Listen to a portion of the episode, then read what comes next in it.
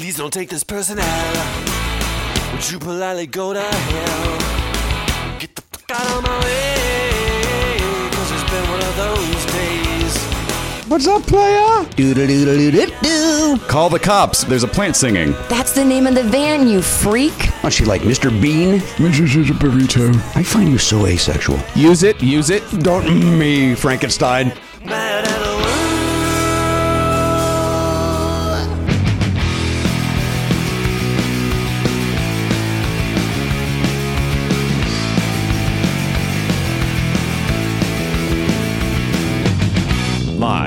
Tape.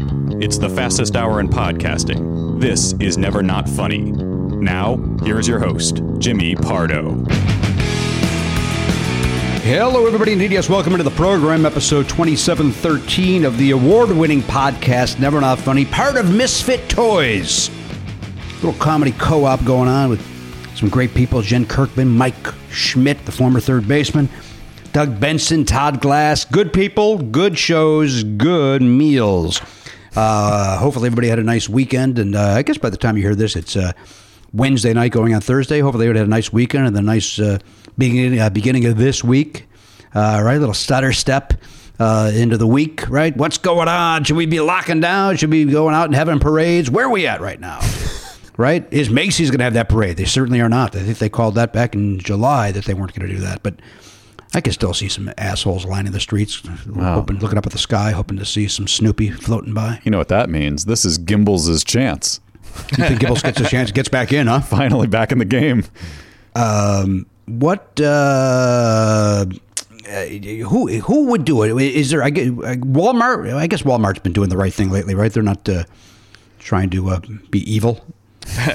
So, so who is not following quarantine procedures? Is that I guess that's what I'm getting at. Who? Well, Amazon with this whole time has been uh, pretty shitty with their employees, so maybe they'd be the ones who'd uh, just go, "Fuck it, we have a zillion trillion dollars. We're gonna do a, we're gonna make a, a float the size of the moon and just send it across the country." Is that confirmed that they have not been good to their employees? Is, has that been changed, er- er- fixed? I don't know if it's been fixed. I just remember early on in the lockdown, there was just a lot of. I mean, the, the, we all had to, you know, they had a, a crazy crush of business because everybody suddenly was ordering stuff and they couldn't go to stores, and so I think their workforce was put under a tremendous amount of stress, and I don't know that they were uh, treated very fairly or or. Um, They were already like you know running around, timed bathroom breaks and all that Right. kind of stuff. Yeah, yeah. Right, right, right. COVID, so No, listen. You Allegedly. don't job, you, you quit. You know, to, listen. I, I'm, I'm sick of people whining. We, li- we're, we're living in a world of whiners. Hi, I'm Adam Carolla. Um, stop your whining. Dang, I can't. I can't even. I have, I have not heard Adam Carolla's voice in so long. I can't even do a bad impression of it.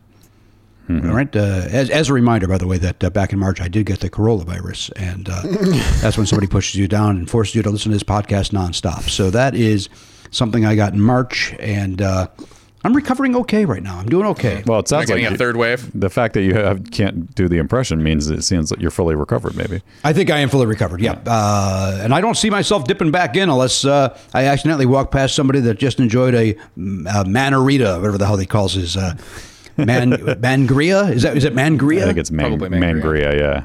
Yeah. It's like a sangria. I don't know but for man. Is there like sweat in there? yeah, because you're a man, and a Yeah. man you can't can't just drink a regular beverage. There's real ball sack sweat in every bite. Bite. bite a bite of a beverage. It's Ooh, that's ugh. the other problem with it. You have to bite into it. It's uh, Well, it's in really fairness, disgusting. Matt, you don't drink, so you don't understand alcohol. So I- you I might have don't thought it really comes like a understand popsicle. You don't know, I thought it. Yeah, I thought it was like a biscuit that you've munched on. Uh, like a An cookie. alcoholic. Uh, I uh, I can my my Adam Carolla impression for years now has just consisted, and this is something that Ryan and I used to do all the time. Uh, remember back when there was that um, patent troll that was trying to like Yes. shake down podcasting, uh, and and we had this meeting. Uh, I don't think you were at that meeting, Jimmy. I think I was there. Uh, I was not there. representing you, us both. It was at his house, correct? It was at his house, yeah. Um, and uh, for those who don't know, his house, he built his own um, little like it's like a bar, but it's underground, and one wall is a window looking into his pool. So like, like, and he built that himself, which is insane. Right. Uh, and I, I think I've mentioned this before too, because it's it's just mind blowing. It's very cool, and there's a pool table in there. But you could literally, if someone was swimming and they dove in, you could be sitting at a bar going, "Hey, there's uh there's my son swimming." it's so crazy. like you like you literally see in rich people's houses, like in it's, movies. It's like a James Bond thing. Yeah, it's, it's Right. crazy. Um, anyway, he he summoned a bunch of us uh, podcast people, um, and he just Human just tank. yes, Yes. very much so.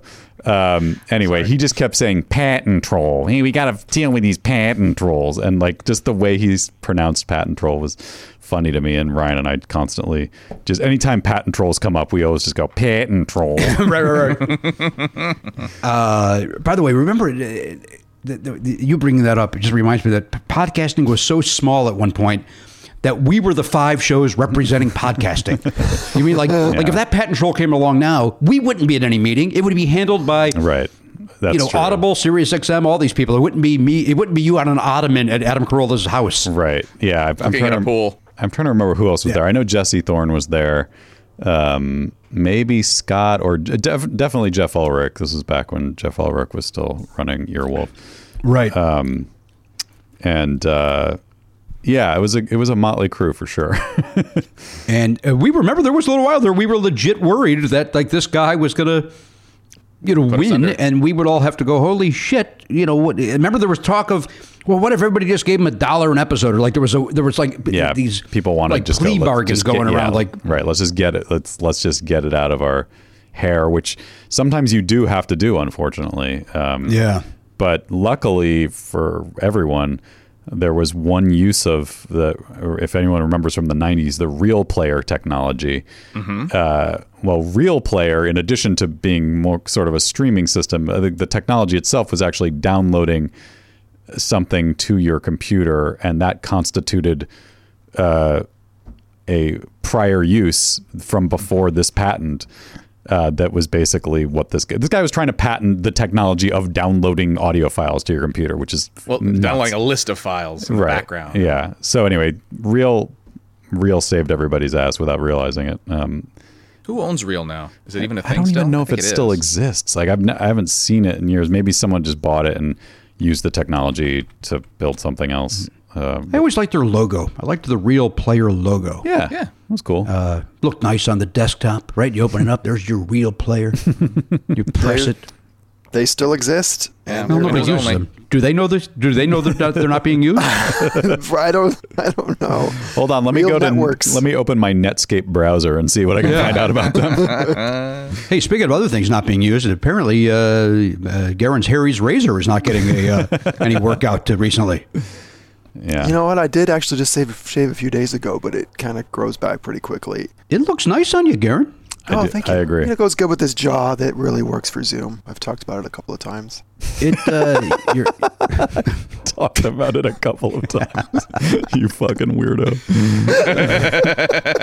Garen, do me a favor with that weird uh, uh, beard that you have. Take your glasses off so that could be really uncomfortable. Oh god. Hold on. Okay. He doesn't even. Again, he doesn't look like he looks like he should be like in one of those boy band reunion shows. Like he. Yeah. And yet also he kind of looks like Dante from Clerks. I don't know if that reference resonates with anybody. Oh. I do not Wait, remember which one's clerks enough to. Dante's Not the, the, lead guy. Yeah, the lead guy. The the dark haired dude. Yeah. You happy with that, Garen? It looks like you may not be happy with that. I'm not happy with that. He might also have glasses, but I, I don't know if he did he take them off or put them on. I don't know. Something about you Not even taking supposed to be here today. I got to look. That I, I now have to look up who you're talking about. Yeah. And uh, get Dante ready. Clerks. Get ready to uh, cr- tell me that I was being unfair. You know what? I don't know if you are. You're looking. I at don't him? know if you are. I mean, there's some bad pictures of him where I uh, I would think you're being a dick. Yeah. But the way he looks now, Oh, I I mean- mean, Garen doesn't look anything like him. But in, the, in like the Hold on a second. Back in the day. I mean, and it's right in here. the publicity dark photo eyebrows. of him, yeah, I could see it. I mean, wait. Oh. How do I? Open? And even you know what? Even this other picture of him in some sort of a bowling shirt looks like Garen. That's what I was about to say. Like, if you don't, if you're telling me I mean, Elliot, you can just drop this in for the video play later. But like, if you're telling me that doesn't look a little like Garen, It looks a little like Garen. Come I on agree with that. I, I, I mean, I'm not. I don't mean to insult him. I just don't think I look like him. well, I mean, you've made that face before in a photo. Yeah, I don't think you're insulting him, Garen. I think you should take it as a compliment that Matt thinks you look like an independent movie star. Yeah. All right, I'll take that. that might be a Thank little you, strong. Well, he, I guess Oh, he no, was the no, star that's of exactly one. what you said. I look like a very famous independent film star, someone who pioneered the craft of acting in independent films. I'll I'll take it. Well, we all uh, we wish every cast member for Clerks the best of luck. I know that one guy has trouble talking. He's writing his name. The man doesn't speak. I mean, that s- Jay says nothing. wait, no, Bob. Wait, wait, it's Jay and Silent Oh, I Silent thought you Bob. were kidding. Yeah, Silent Bob. Yeah, Bob. Well, you know what? Jay should shut his fucking mouth too. How about that? I mean, that's that's a that's an opinion that's shared by many, I believe. I, I think you're right. Is it, now is that the fellow that has the uh, hockey jerseys? Is that uh, Well, they- is that who Bob is? that's Or is that Jay? that's, uh, That's Silent Bob. Bob. Yeah, that's Kevin Bo- Smith. bo- yeah. Wait, Bo- Jay and Silent Bob. Wait, wait, what's the name? So wait, Jay is who's Jay, quiet? Jay is Jason Mewes. Uh, Silent Bob is is Kevin Smith. He's got the trench coat, but he also wears hockey jerseys a lot. I don't remember if Jay also wore a hockey jersey, but No, Jay. I got I, even in my own premise, I confused the two guys, even though I just acknowledged who the two were, and then immediately forgot who I what I said. right. Here's a fun piece of information. I'm going to leave out all names on this, by the way, uh, uh, but it plays along with what we were just talking about. So, uh, I booked a human being on this program uh, via a publicist, and uh, I remember saying, "Oh, you know what? I don't have anybody booked for blah blah date," and so I was like, "Oh, I'll, I'm going to take care of that today." So I'm at my computer, and through a publicist, I book someone for that date. I then, I'm not kidding, I type it into our document, our Google Doc, where we have our, our NNF uh, guest list. I type it in and then go, okay, that's taken care of. Now I got to book somebody for that date. And I literally texted somebody and said, are you available on this date? And then went, and they said, yes, I am. And then I went to put that name in and went, hey, ass fuck, you just booked this date. Like it just, I was so Oh my God. Moving. fugued.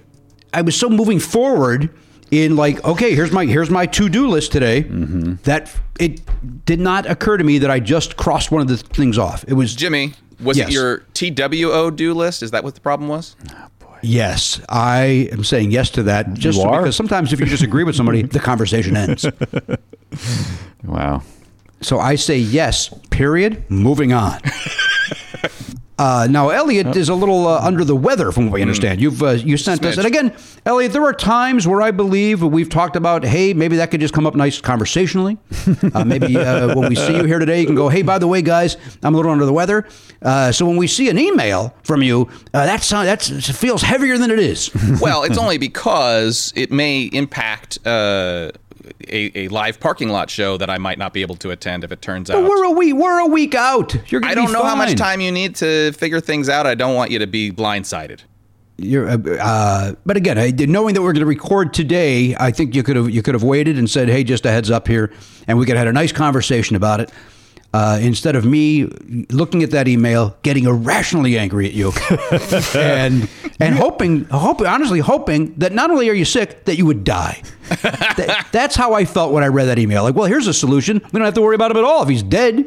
Can I can I float a new theory? I think you just hate reading, Jimmy. Uh, uh, Like anytime I'm beginning to think that. because No, every, I enjoy reading. I like. I read books. I read.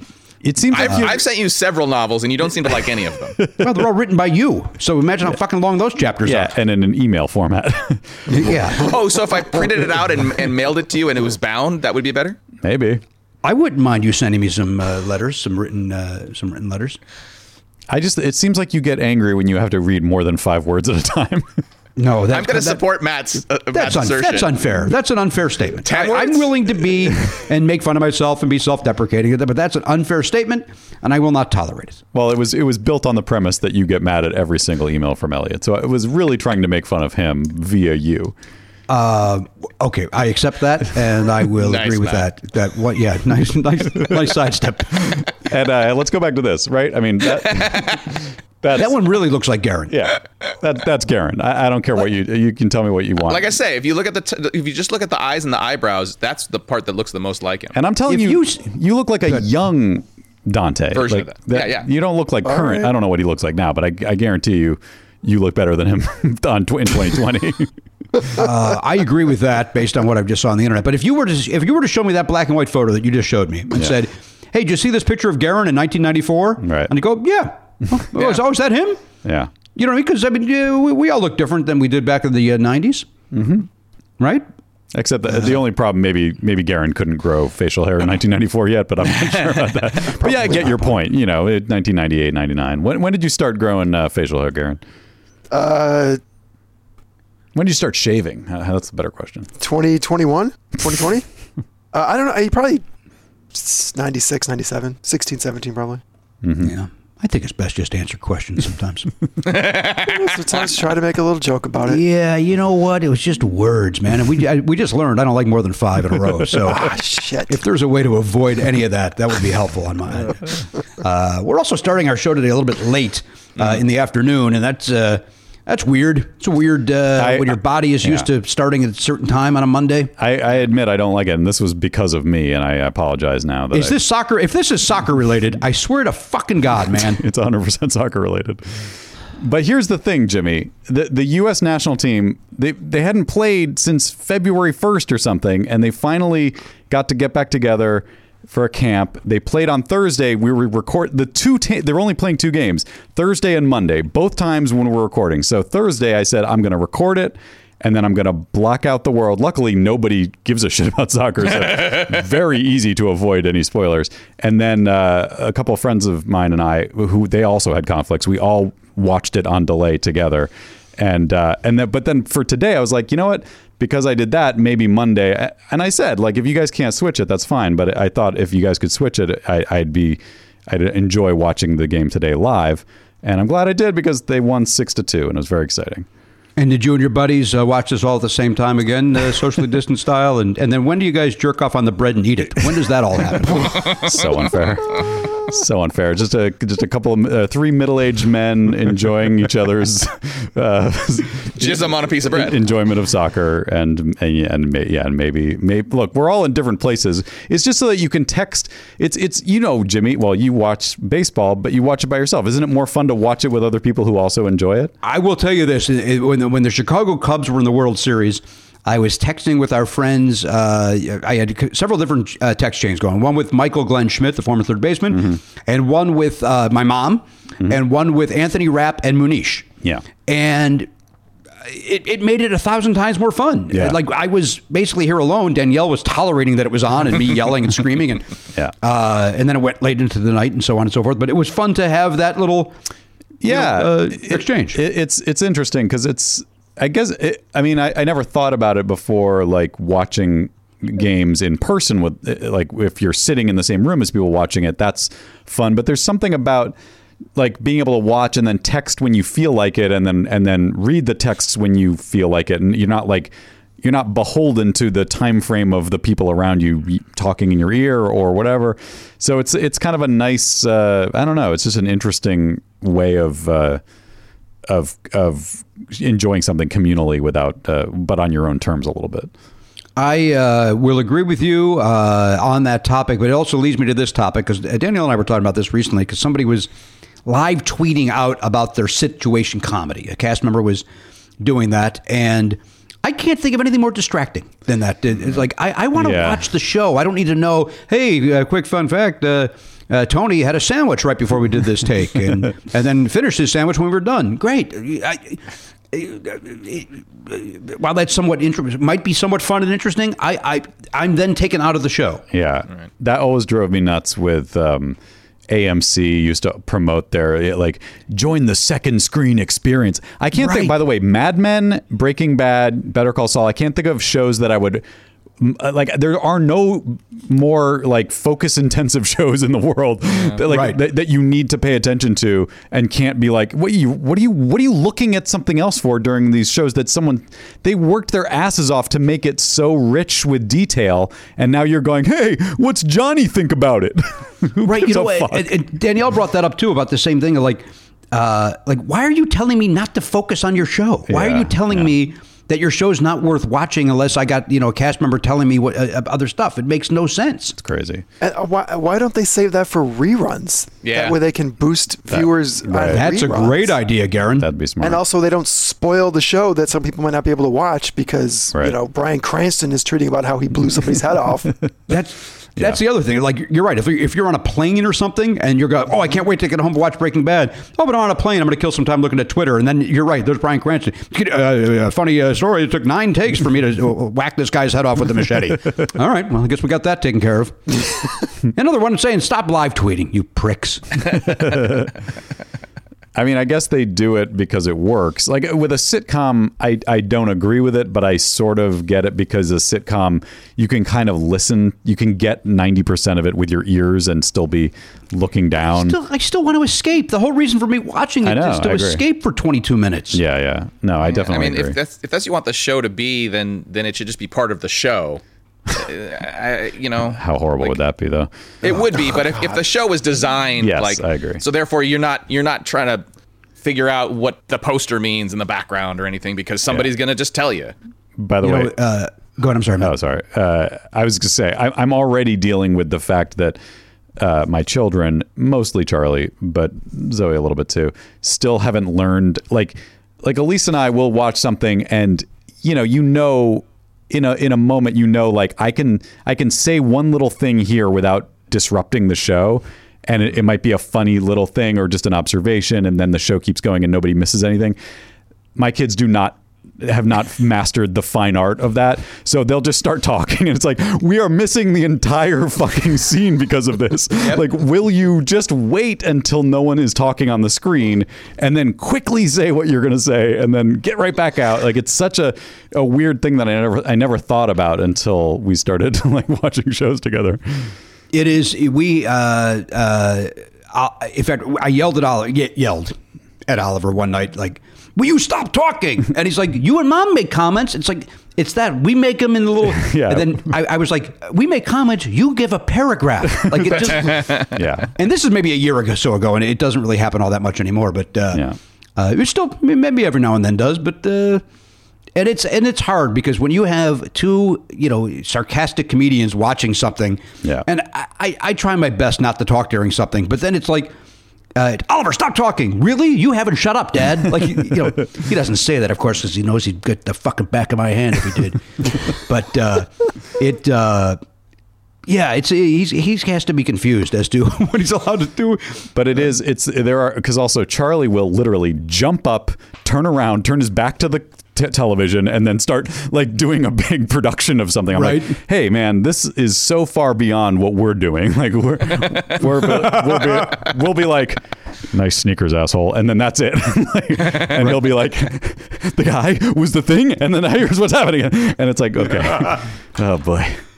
And I, I mean, Oh. I love it. I, I, I relate to it. I, I'm sure I was the exact same way when I was a kid, but it's like, man, You know, I think about it again. Uh, I'm I'm very and Matt, you are too. We're very lucky that our kids are good kids and they're creative and they're interesting and so on and so forth. But there are times where Oliver is talking or he's on a jag or something. And I'm just like, how did my parents not murder me? like, I, I just, I can't imagine. Like, because there's times where it's like, he's a good kid, and he's kind of driving me nuts at the moment. Yeah, imagine. I was, I was a good kid, but also uh, kind of annoying. And so I can't imagine like my dad going. Uh, he had to be in his head going, "Will you shut your fucking mouth? shut up, shut up." He had, he had to be. He, there's no question. yeah. A 37 year old man is not going to tolerate some teenager who won't shut his goddamn mouth. but he never said anything. Well, he's a saint. I I mean, look, we, I, I've done it for almost 15 years, so I, I guess uh, he and I have something in common. Isn't that fun? Isn't that fun? Listen, if I didn't stop talking, buddy, you'd have no fucking career. So you, That's fair. I, I'd Very watch fair. the way you're fucking talking today. A lot of swearing today. I apologize for the language. yeah, well, I feel like another- maybe I don't know if it was the election, but I was editing a sh- an episode uh, last week or something, and I was like, man, we are just all over the like you and me, and I don't know about uh, Garen and Elliot, but we, you and I were definitely f bombing the hell out of this one. I was like, what is going on today? I will tell you this: that I was listening to another podcast recently where they uh, were swearing, and I it was like it, it's distracting. Uh, for me, it was anyway. Yeah. And uh, So I, of course, was uh, then you know it's time I'm going to do another way. We don't swear anymore, guys. And what what did I last six minutes on this show? I didn't even say I didn't even uh, did the the precursor of nobody swears anymore. I was like in my own head. I was like, you know what? I'm not gonna I'm gonna try to not say fuck as much. And then here it comes, rat a tat style. Where's this light coming from? Uh, yeah, right in front of you. Right there. All right.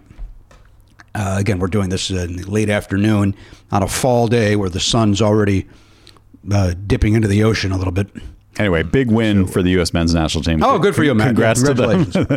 it's an exciting time, you guys. If, if if you anyone out there, if you care at all about soccer and the United States, the, this is a this is the perfect time to get involved because we had a, a very exciting, talented young group of guys. Well, let me. There are times where I have a doctor's appointment or something like that, and I ask, "Okay, can we start at a certain time, or can we be over at a certain time?"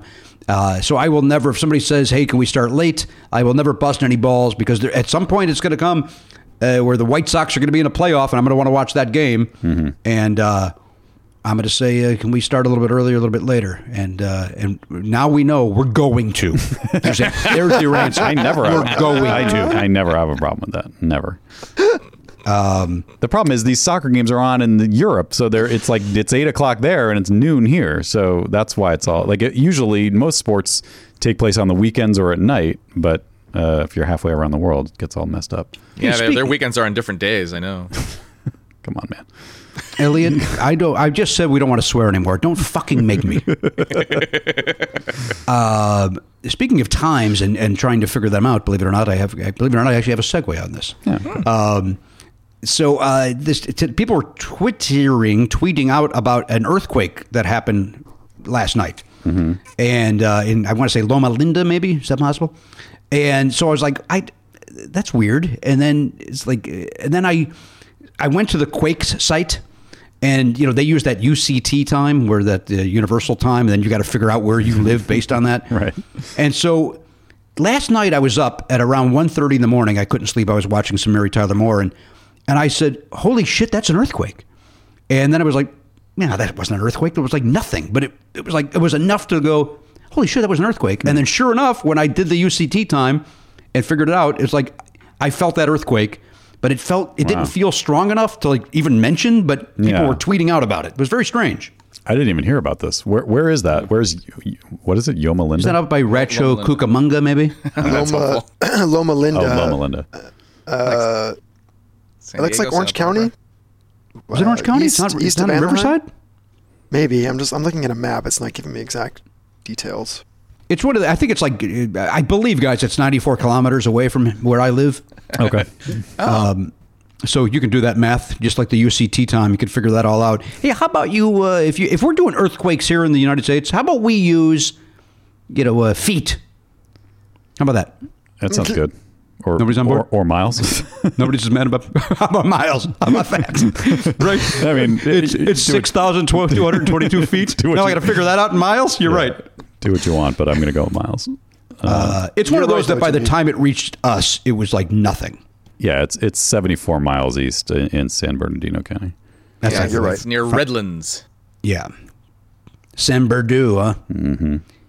Uh, but that was uh, it was it was one of those like in my head like I was playing a mind game with myself like that was an earthquake. Yeah, there, no way that was an earthquake. You know it. Uh, but I was uh, I felt uh, uh, vindicated that it was. You know, with the argument I had with nobody at 1:30 morning, except for Ted Baxter. He heard all about it. I'm a little worried you were up Oh. that late though. That's uh, you should uh, you should be getting your beauty sleep. Um, I don't disagree with that. I, I you know what? I, I, I, I was up and then I watched a documentary last night. I watched. Oh, documentary. really? Yes, I did. That's interesting. It's too bad I just turned on my iPad. because I'm going to watch the one, whatever you say, I'm going to start watching in the middle of the show. Uh, you, you said you watched a documentary, you say. yes, I did. Yes, that is something I said. Documentaries, documentaries. Do, do, do, do, do. Uh, I watched the Harry Chapin "When in Doubt, Do Something" documentary. A documentary about the uh, musician uh, Harry Chapin, uh, and it's really great. It's a, re- a great documentary about. Uh, uh, you know, like he he literally dies an hour and there's a half hour left, and then they talk about all the great things that Harry accomplished when he was alive and post uh, you know, uh, posthumously. Um, you know, he was a great humanitarian. He's the one that actually brought uh, a lot of awareness to the uh, homeless and hungry uh, hunger problem here and in Africa. He tried to do like a USA for Africa a decade before. Wow. And uh, the politicians did not want to hear it, except for Patrick Leahy, who is still a uh, a senator. Uh, it's interesting. It's uh, and then it's great to hear the story about the you know about the songs and all that. It was uh, it was a good documentary. Harry Chapin. What was that on? Uh, you can get that streaming. I think you got to pay four ninety nine for it. Uh, but I was looking forward to it. That one, and there's a Bee Gees one coming out soon that I uh, will pay for as well if it's not available for free. Um, There's my something. rationale is that we are not going to the movies, so I could afford five dollars to watch a documentary. I agree. Yeah, we just we just rented Karate Kid last night. Uh, the kids had never seen it, and uh, I was surprised that that was a movie that wasn't available on Netflix or something That's like that. interesting. You know, because it's like they have Cobra Kai on Netflix now. Why wouldn't they just scoop up Karate Kid? Right.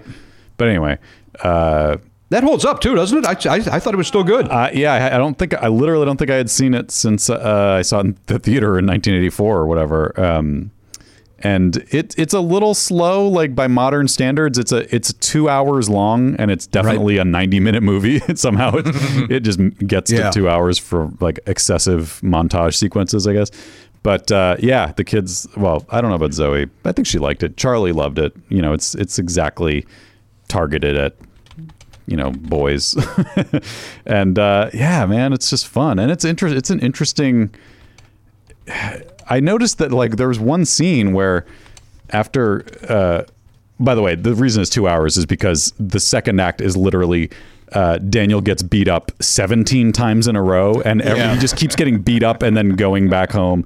And then Pat Morita, you know, patches him back together. But one of those 17 times, there's a scene where it's all one take, and it's like a five minute long scene of Pat Morita like giving uh, uh, Ralph Macchio some tea and and like pat you know patching up his his bruise and and I it's just for a, like a weird teen Hollywood movie to have like this really long single take where two actors just get to do their thing uninterrupted was kind of amazing to me and I I, I kind of was like maybe this is I don't I forget the guy's name who directed that movie I don't know if he did that much else but um but I was kind of weirdly impressed by like the artistry Yeah. of that. Uh, we uh, uh, Oliver and I quote that movie all the time. Uh, and here's the quote that we do: uh, "You say something that I'll agree with." Matt, please. Okay. Uh, yeah, soccer is fun. Aye.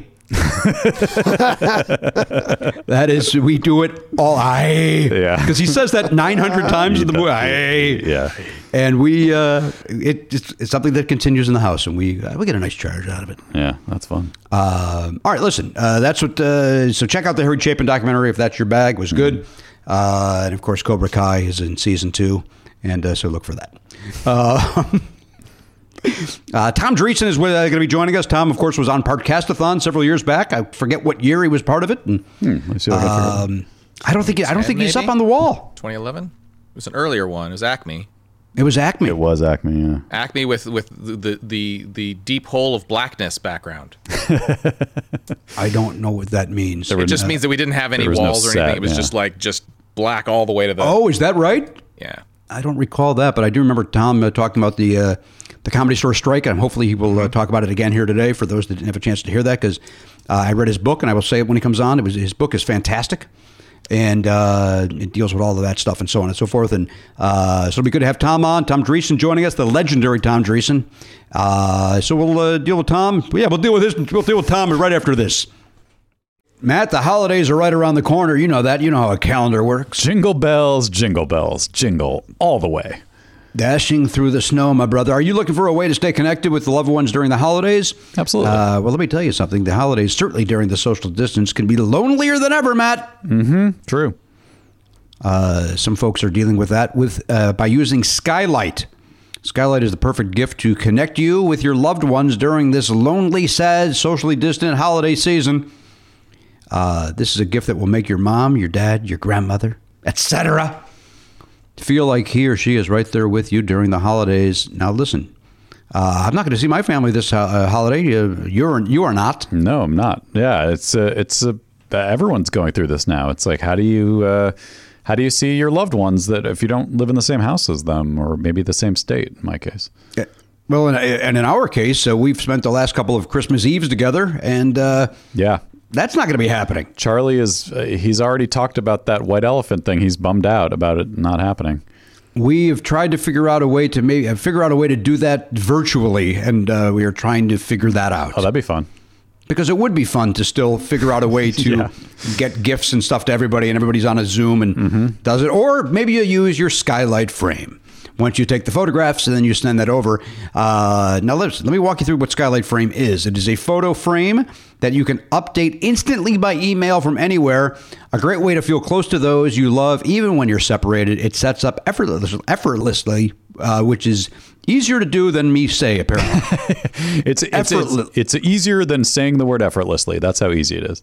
sending uh, oh my god they're gonna they're doubling down on effortlessly uh, it sets up in just 60 seconds uh, just plug it in use the touchscreen to connect to your wireless network and you enjoy it uh, sending photos to skylight is effortless everyone in the family could just email them to your personal skylight email address and they will pop up in seconds multiple people can send photos to the frame so it's a great way to keep large networks of friends and family in touch now, listen, it has a black frame with a white mat, so it looks like a real photo frame that adds a beautiful touch to your to any home. Mm-hmm. Skylight Frame has a gorgeous 10 inch touch screen. Uh, you can swipe through your photos with a finger or even tap to thank the person who sent the photo. So, Matt, if you send me a photo, I can uh, tap on something and let you know that I uh, liked the photo. That's fun. Yeah, I like that. Uh, now, listen, Skylight Frame has a 100% satisfaction guarantee. If you don't like your Skylight, they will offer you a full refund.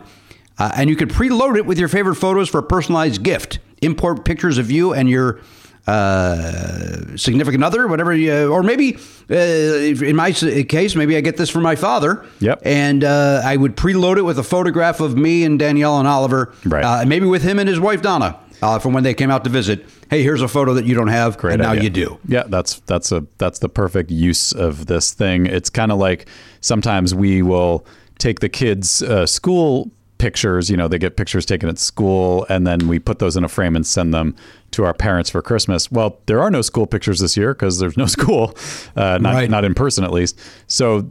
The solution, obvious solution, would be just get the skylight frame, and then we can send whatever picture of the of the kids that we want to it. Well, let me tell you something. The customers love this thing. Uh, in fact, one Facebook review said this, Matt.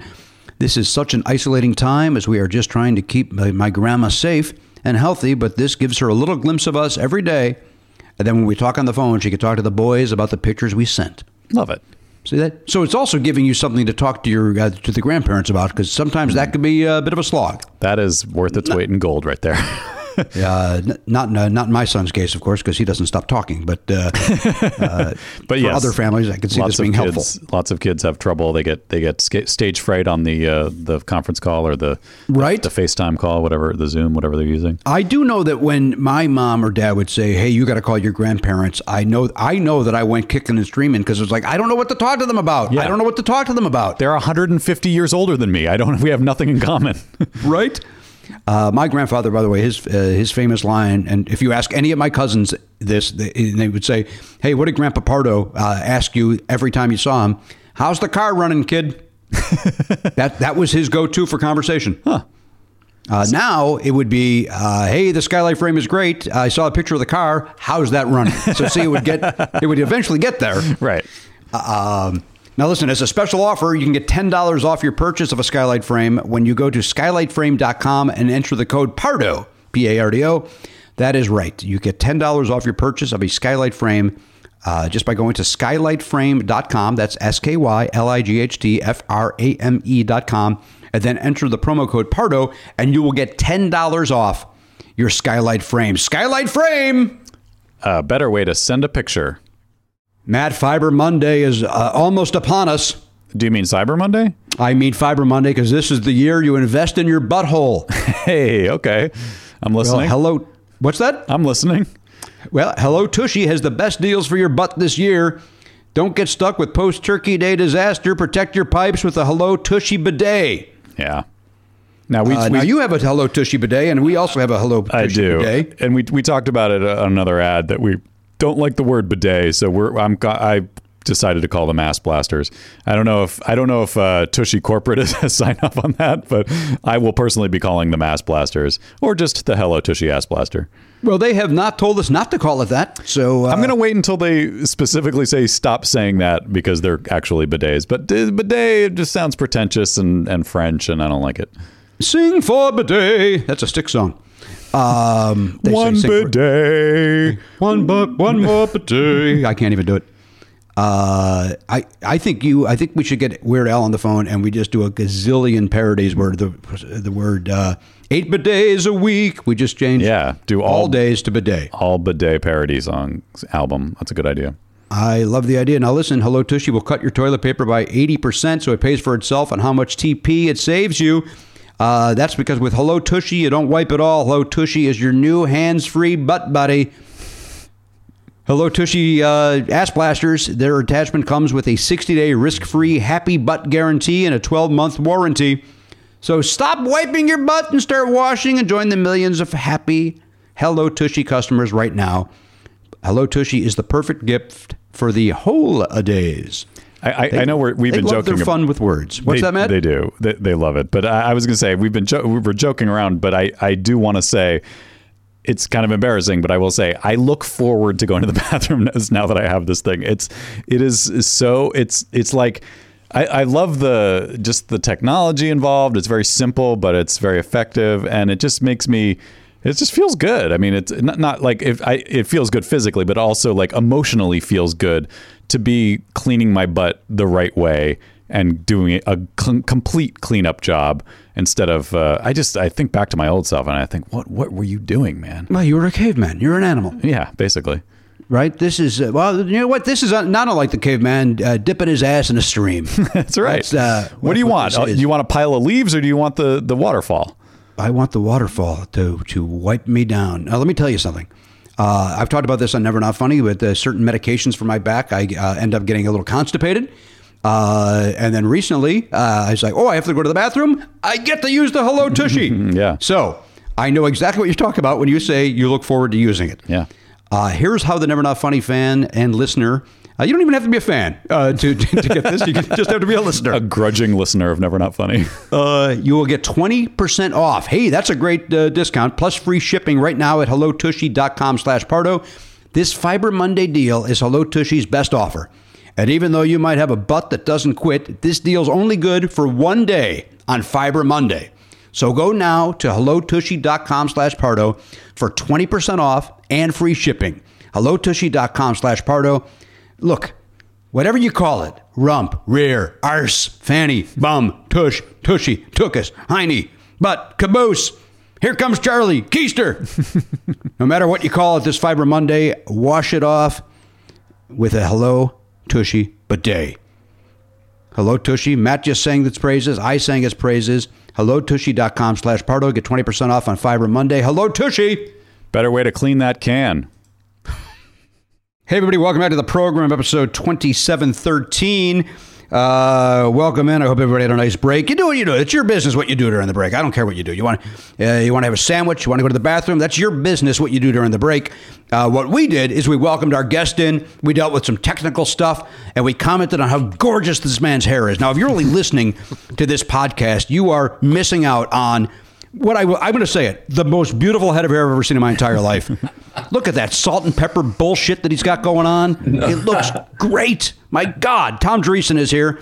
Uh, hello, Tom. Hi, Jimmy. By the way, it's not salt and pepper. It's all gray, but it might look that way on, with this lighting, but it, it's all gray. Oh, it does look like you got a little pepper in there, but uh, I'll take your word for it that it's all great. Well, either either way, you got a Charlie Rich looking head of hair. It looks gorgeous. And uh, Tom is a uh, he's got a great new book out that I just finished yesterday called Still Standing, and then there's a subtitle to it that uh, I believe goes on for about 16 minutes. um, but the book is wonderful. Tom, of course, joined us at Podcastathon as I mentioned back in 2010. Uh, Tom also grew up uh, maybe six miles from me. I grew up in Oak Forest, Tom, and uh, you're of course from Harvey. Uh huh. And uh, oh, I- I'm sorry, you said uh huh, like you like the, the idea that I'm from Oak Forest pissed you off. Are you gonna be all right? You know, no, I used to beat up a lot of guys from Mark, from Mark Oak Forest, and I was just wondering if you were one of them. No, kidding. I, used to, I used to go to a, a restaurant there called the Crossroads. It was a great restaurant.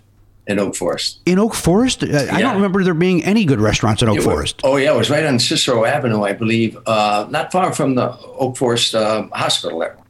Uh, the hospital worked uh, that uh, this is how they got away from it. You guys, Matt and Elliot and Garen and the listener, and Tom. Maybe you you probably know this. That Oak Forest Hospital was basically a mental institution.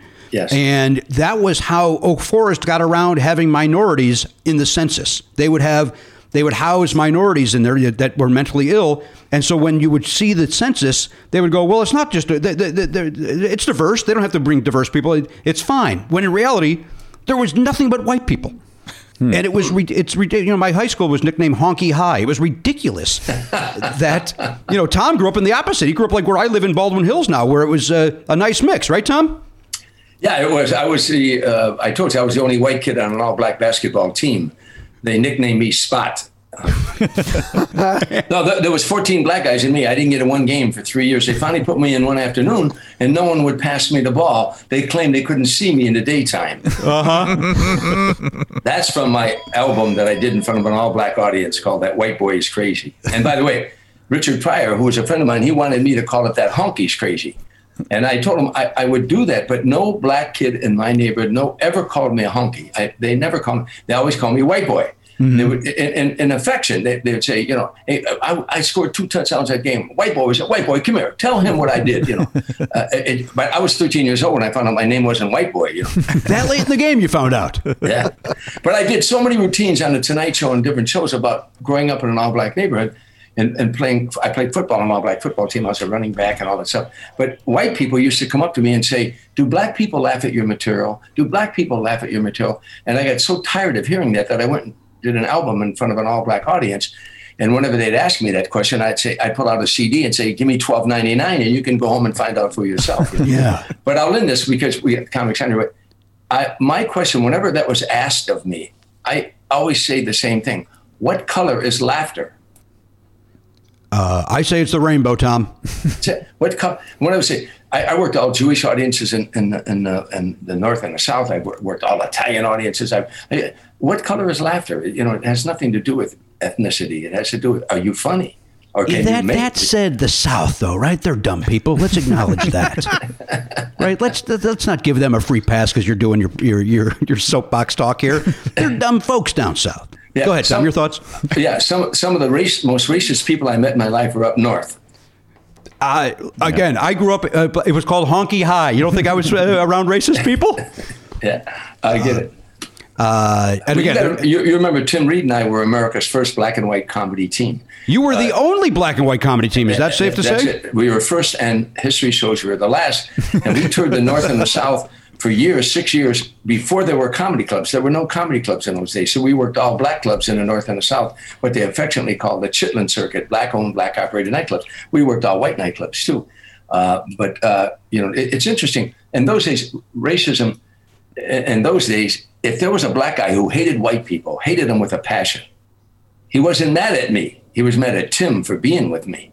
If, if there was a white guy, a redneck, who hated black people with a passion, he wasn't mad at Tim. He was mad at me for being with Tim. Yeah. You know, so it was an interesting re- reverse thing there. Would you, you know, and I know you deal with the, the, this in the book as well, but uh, would you ever do a show, Tom, in an all black one, or in, in Tim's case, in an all white club, where uh, you'd get chased out to your car or anything afterwards, where maybe you rubbed uh, somebody the wrong way and, and there was a fight? A couple times. Uh, One, our fourth time ever on stage in Chicago Heights, Illinois, a guy put a lit cigarette out in Tim's face uh, after the show. He walked by the table and took the drag off a cigarette and smashed it in Tim's face. And I, I, I got up and I, I boxed when I was in the Navy. I'm not saying I'm a tough guy, but I, I had a lot of fights in my life growing up in Harvey. And I threw a punch at the guy. He uh, deked me and I went over his shoulder and he pulled me across the table and squeezed me. He was a big football player. We found out later on was on the taxi squad for the Bears, but he crushed my, tried to crush my ribs and he threw my legs up in here and broke the table with my legs. It was a Donnybrook like you've never seen before. I mean, two of the bartenders jumped over my, my buddies and they tried to help, uh, but it, it became a real brawl. And uh, after the, uh, Donnybrook, after it was, uh, uh, it lasted for I don't know how long. I went outside, but anyhow, Tim and I were in the car on our way home. It was the fourth time ever on stage. Uh, Tim looked at me and he said, "Welcome to show business." but one time at the University of Illinois, a guy went outside and made a snowball, uh, packed a snowball, and hit me right in the face with it. Threw it while we were on stage. Now, this is rare. Ninety-five percent of the people that saw us liked us, you know, like what we were doing. But there was always that one element. And we first went into show business. A, a, a guy from a singing group called the Dells was the only my only association with show business in those days was this singing group from Harvey that had nine gold records and uh, and uh, I, we went to visit the the lead singer, and he said, "Oh, you guys, that's a great idea, black white comedy team, blah blah blah." He said, "I wish you all the best." As we were walking out of this house, he said, "You know, they're going to try to break you up," and we said, we turned around and said, "Who?" He said, "They." He said, "There's a game people play called divide and conquer, where they just can't stand seeing two people get along together, you know, and and." They will try to. They'll come to you, Tom, and they'll say you don't need that black guy. They'll come to you, Tim, and say you don't need that white guy. It just some people just don't want to see it, it get along, you know. And Yeah. we we America wasn't ready for us from 1969 to 1975, but we were ready for them. And uh, But in fairness, Tom, uh, they were he was right because you're not together as a team anymore. So the, so one of you got taken aside and believed it. yeah, Tim Reid, Tim, uh, my my partner, who, who we're the best of friends to this day. You know, my my comedy partner. But it, uh, it was a woman who who divided the act. She pulled Tim aside and said, "You can do better than that. I'll take you out to the West Coast and I'll put you up in a home in Bel Air, and and you can drive my Mercedes around." And but he admits it's to the same. We wrote a book called Tim and Tom: An American Comedy in Black and White, and that book now, I mean, from that book. Uh, there's a lot of consideration of us, uh, uh, not of us, but they want to do a mini series of our life, what it was like from 1969 to 1975, touring the nation as the first black white comedy team. But it's not going to be like a lot of other shows that you've seen. It's going to be the fun we had. We had a great time. Yeah, we yeah, really yeah. did. You know, we had we had, and, and we're the best of friends to this day. I mean, his children call me Uncle Tom. Know. Is that good? I'll tell you. I'll tell you what. We went to Norfolk State College when we had a book tour, and that's where Tim graduated. It's a historical black college, and uh, I was at a buffet. We were going to speak to the students, but I was at a buffet with six black college professors, and we were getting our lunch. And Tori, Tim's daughter, hadn't seen me in a year, and she walked in the room. She must have been 20 yards away and she started hollering across the room, Uncle Tom, Uncle Tom, Uncle Tom. She's waving. And these six college professors turned around and gave her a look. And I said, yeah, yeah, yeah. She's talking to me. Love it. Well, the book is called Still Standing, and uh, it, it, we'll talk more about it, of course. But it, it, it is if you have a love of the of history of stand up comedy, uh, Tom's journey is just unbelievable. In that.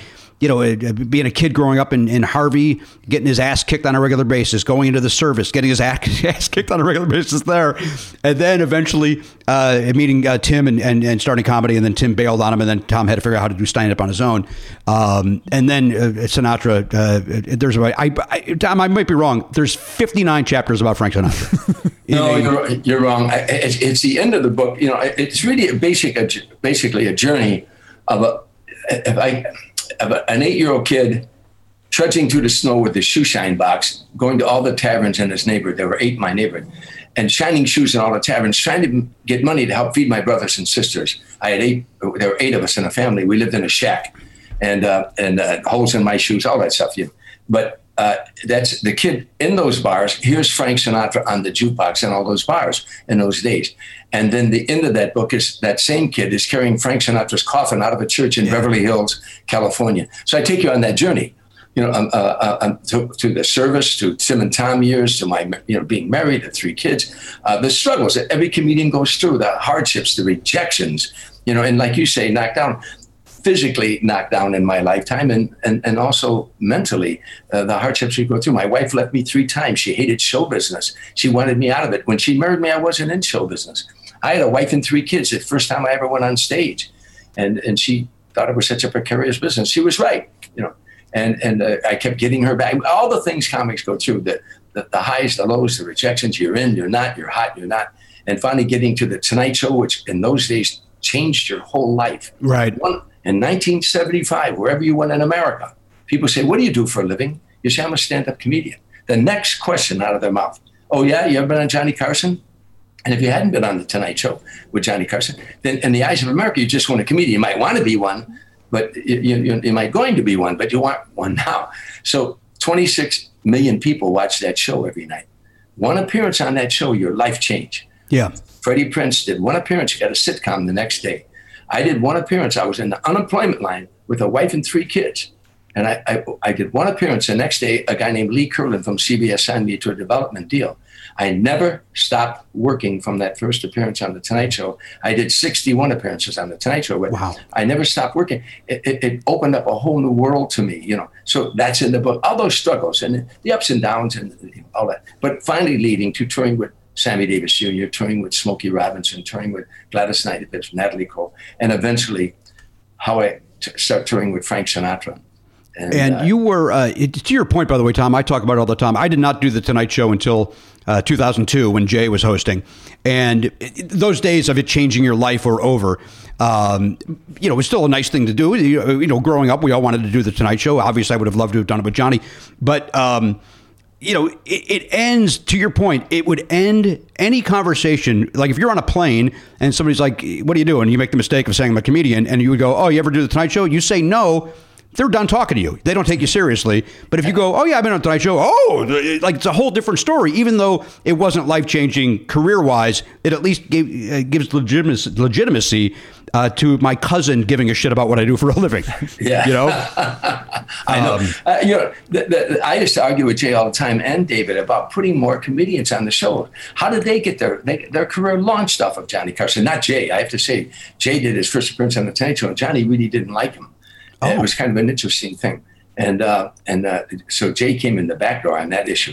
What, what happened was Dave Letterman, of course, and Jay were great friends, and Dave kept putting Jay on all the time. Right. And eventually Jay got hot, and then of course, and Johnny started putting him on. You know, uh, but uh, my argument with them was that they didn't use enough stand-up comics on there. You know, uh, you, that, that that's we need a place.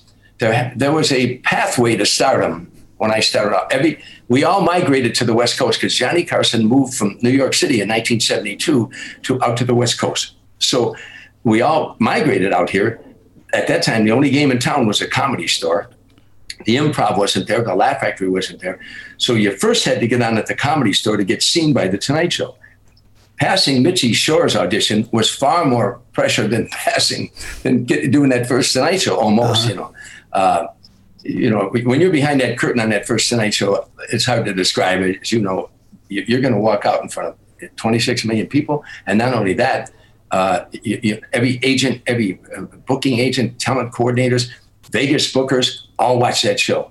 And not only that, my mother had everybody back in Harvey, Illinois, watching the show. So if I bomb, I can't even go back home. right, you're done. I'd have to go to that mental institution in Oak Forest that you talked about. but but I mean, but Mitzi, for you to get on it, the comedy show, you had to do it like five minutes in front of her. And if you guys watched that Comedy Store series where she would X your name out, that's the way it was. She might X your name out before you got your first line out. You know, Louis C.K. tells that story that he finally got a chance to audition for Mitzi. By that time, he was doing comedy specials. He was really established nationwide, but he wanted to work at the comedy store because that was the home of all the guys that preceded him.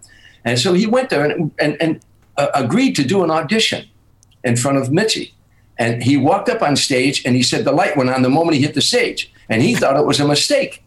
You know, he tells David Letterman, it's on the Letterman show, you can watch it sometimes, you can download it, but he thought it couldn't, must be a mistake. I haven't done my first line. But she took one look at him and she said, I don't like him. Get him off. but so he started doing his routine and she started flashing the light. and now he said to himself, I'm not getting off. Right. I mean, you know, the audience liked him. And she stood up and she started going like this, get off. And that didn't work. So she grabbed a candlelight and she held the candle over her head. but that's what my point is. If, if, if, if Mitzi in those days, it was the only game in town, if she said, I don't like Jimmy, it's back to Oak Forest, pal. Yeah. Back to Harvey. I, I, you know, it was the only game in town. Uh, well, luckily she passed you. It all went well, and then. Uh, uh, but you went through it. I, I'm kind of jumping around here. Your story a little bit. Uh, uh, your timeline, not your story. Um, you then. It was years that you stopped working the comedy store after the the strike, if I'm not mistaken. Correct? Yeah, yeah, because I gave my word uh, for the for the uh, people listening don't know. Uh, I, I, by that time, the strike before the strike, I was on my way. I had done the Tonight Show. I was doing Dinah Shore, Merv Griffin, Mike Douglas, Johnny Carson, Midnight Special, Rock Concert, Soul Train, American Bandstand. I was doing all these shows, touring with all these different artists, and I was on the road with Sammy Davis Jr. And every time I come off the road, I'd go to the comedy store to try out new material because I needed to keep coming up with new material. And um, they always put us in the original room that Mitzi had uh, got that one that comedy club and the divorce and they put us in what they call the original room, 105 seats.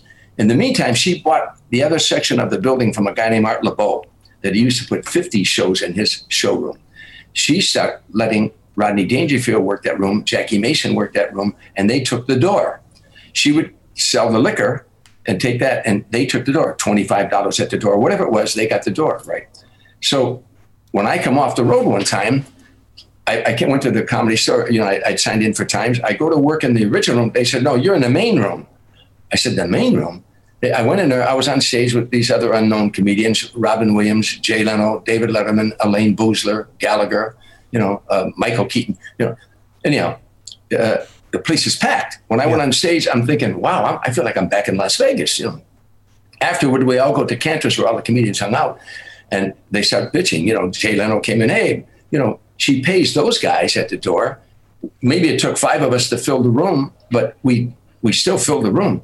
And so they start having let's have a meeting. They had a big meeting. I went to the meeting. It was like madness. hundred comedians talking at the same time. Right. And I, the only thing they agreed on was have another meeting. So I went to the next meeting, and they were crazy again. So I had been in the JCs. I knew how to conduct a meeting. I knew Robert's Rules of Order and all that stuff. So I took. I said, let me conduct the meeting and I would be quite, quite down, put that in the form of emotion. You know, second emotion, I got them organized. When you got them organized, they were a force to be reckoned with. These were some bright people. We had committees, subcommittees, and then I went to Mitzi and tried to get Mitzi to pay the comics. She simply would not pay them. It was against her principle. She wasn't going to pay comedians, and this went on for like four weeks, organizing this and that and the other. And finally, the comics decided to go on strike. You know, and, and one night I, I jumped out of bed I, I scared the hell out of my wife, my ex-wife. And, and she said, I said, I got it. Why didn't I think about this? I got it. I couldn't hardly sleep that night. At 10 o'clock in the morning, I go in Mitzi's office and I said, Mitzi, I got it. I'm waiting for her to come in. She comes in. I said, Mitzi, I got it. You're charging $5 at the door. Charge $6. Let the comedians have that $1. If you draw 200 people at night, they split 200 bucks. If they draw 300, 100, whatever. She said, no.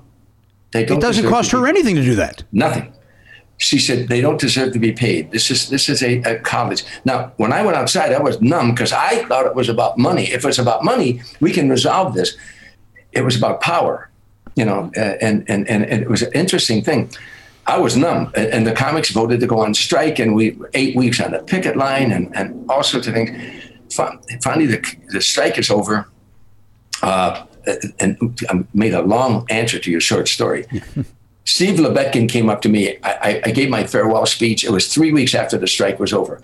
I, I, had them organized. They were calling themselves the AFC, the American Federations of Comedians. They were going to have a comedy union, you know. So anyhow, uh, uh, uh, I, as I'm leaving, I'm going to the airport. I got a meeting with with uh, George Schlatter. He wanted me to host a show called Real People, and I didn't want to do it, but I did have to honor the meeting. And I have to go in the air, get to the airport. I'm opening with Sammy Davis in Lake Tahoe all the comedians around me, George Miller and all the comics talking to me at the same time. And my ex-wife kept saying, come on, we got to go. We got to go. We, you got to catch the airplane. And Steve Lebetkins came up to me and he said, Tommy, don't leave the group. If you leave the group, she will, will have no power. You know, we need your name power. She, he said, I called in for three weeks in a row. She won't give me any times. I said, Steve, she can't do that to you. We have it in the contract. You can't retaliate against anybody who walked the picket line. He said, but I've called in three weeks in a row and she won't give me any times and, and he's forlorn. And my wife's pulling my, I looked at Steve. I said, Steve, I grabbed him by the shoulders. I said, Steve, I won't go back till you go back. You got that? Now, Steve, look at me. I said, I won't go back till you go back. He said, okay. I go go to Tahoe. I'm there in a week. I, for one week, I'm working there. Jay Leno calls me one night before I'm going on stage, and he he didn't know. He thought I was off stage, but he called my dressing room. He said Steve Lebetkin committed suicide. He jumped. He jumped, went on top of the Continental Hyatt House next door to the comedy store. He wrote a suicide note, said, My name is Steve Lebetkin. I used to work at the comedy store. Jesus. And he jumped off the top of the roof toward the comedy store. And two years in a row, they think it was his girlfriend. She'd put a dummy on the anniversary of that death. She'd put a dummy on the spot where he landed with a sign around its neck saying, "My name is Steve Lebetkin. I used to work at the comedy store." Wow. So after that, I just never wanted to go back ever to the comedy store. I just, you know, I gave him my word, but I just thought all of this bullshit, all of this bullshit for paying a fucking dollar more Right. or something just annoyed me to no end. And so I didn't go back for over 40 years. And then they did the comedy store documentary. Mike Bent Binder produced it, and he asked me to come back. And Mitzi's son, Peter Shore, called me and he said, It would mean a lot to us if you would come back and do a set. So I did uh, Okay. after 40 something years. And did you, uh, you know, by the time I got here out here, Tom, the comedy store kind of felt uh, like it kind of had like a negative, dark, evil vibe to it. Uh, but when I hear you guys and your generation talk about it, it, it doesn't seem to have that atmosphere to it. Was it a, was it a fun place to work when you first got out here? Oh, I can't tell you. By the way, it did happen when you came out here, but there's five episodes of that comedy store documentary. The fourth one is about those dark years where the, Okay. The Bloods were hanging out there. There was a shooting over there. People were doing drugs in there, you know, I think on stage. But now it's a gold mine. Right. Peter Shore turned that place into a nightclub beyond your description. And and and I'll tell you, if, if it wasn't for this COVID thing, there'd be lines three blocks around after this five episode um, documentary. Right. But when we went out there, the it's hard to describe the excitement. Every night, someone was getting discovered. Every night, all these shows that I mentioned earlier, they all had their talent coordinators in the audience. Every night, some guy would come off the stage or some girl. I just got the Dinah Shore show. I just got the Merv Griffin show. Canada, there were three. Sh- uh, sh- there were shows up in Canada that send their talent coordinators down. They would fly you up, the kids first class. We'd all go up to first class, and they would take three of your segments, and then they'd run them all through the year. Uh, they were sending people down. Uh, I, I can't tell you the excitement there, and and every night something something was happening, you know.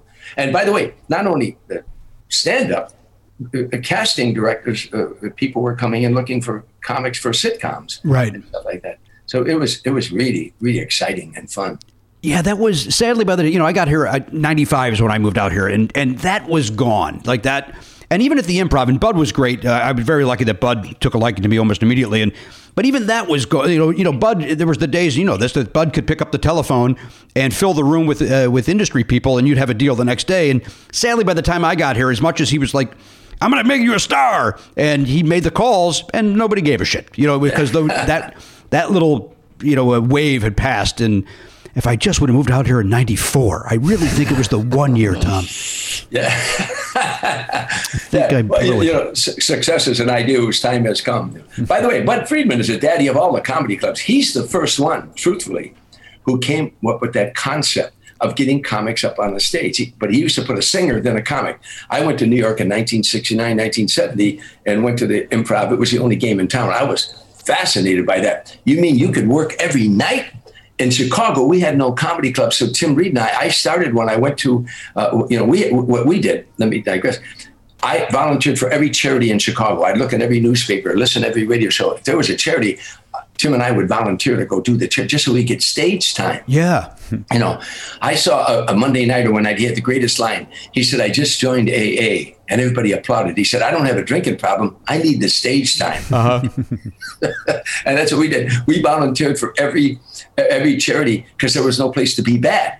So uh, sometimes you wouldn't work for maybe a month, you know, and now you and you know with a comedy team or even with a single, you need that that timing, you know. Yeah, yeah, yeah. And so I went to a, a, a owner of a bar one night, and and I said, "What's your worst night?" He said, "Monday." I said, and I talked him into let, putting a comedy room in there, and it, it became very popular. It's called Lay Pub. And, and later on, we went to a place called the Pickle Barrel, and then I moved out to the West Coast. But it was a place where we could be bad. But in New York, those kids, you know, the improv was just a fabulous place, you know. That uh, and by the way, I, I think I've mentioned this on uh, previous episodes. Uh, as much Tom's as I mentioned, Tom's book is fantastic if you like the, the history of stand up. But Bud Friedman's book, which I think came out last year, uh, also a great read if you if Yeah. you care at all about the, the history of stand up comedy. And I mean, and uh, to, to Tom's point, Bud has seen it all. Bud has seen everything from you know his his uh, place when he opened up out here and. Uh, I, I- and you alluded to this in your book, uh, Tom, where you know his place gets burnt down. The improv got burnt down because uh, do you think?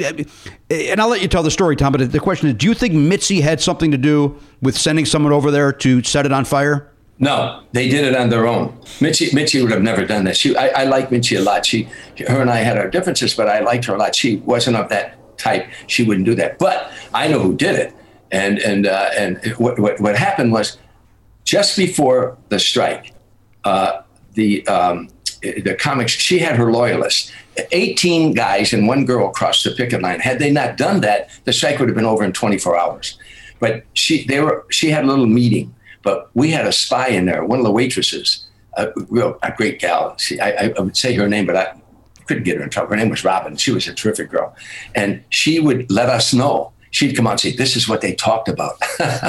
so we had a spy on the inside. Yeah, She would- yeah. you know, but one, at one of the meetings, Mitzi said the comedians are talking about going on strike, and um, uh, Biff Maynard said in the back, one of the comedians said, comedians won't go on a strike. They need a place to work. They won't go on strike. And Mitzi said, well, they may go over to the improv.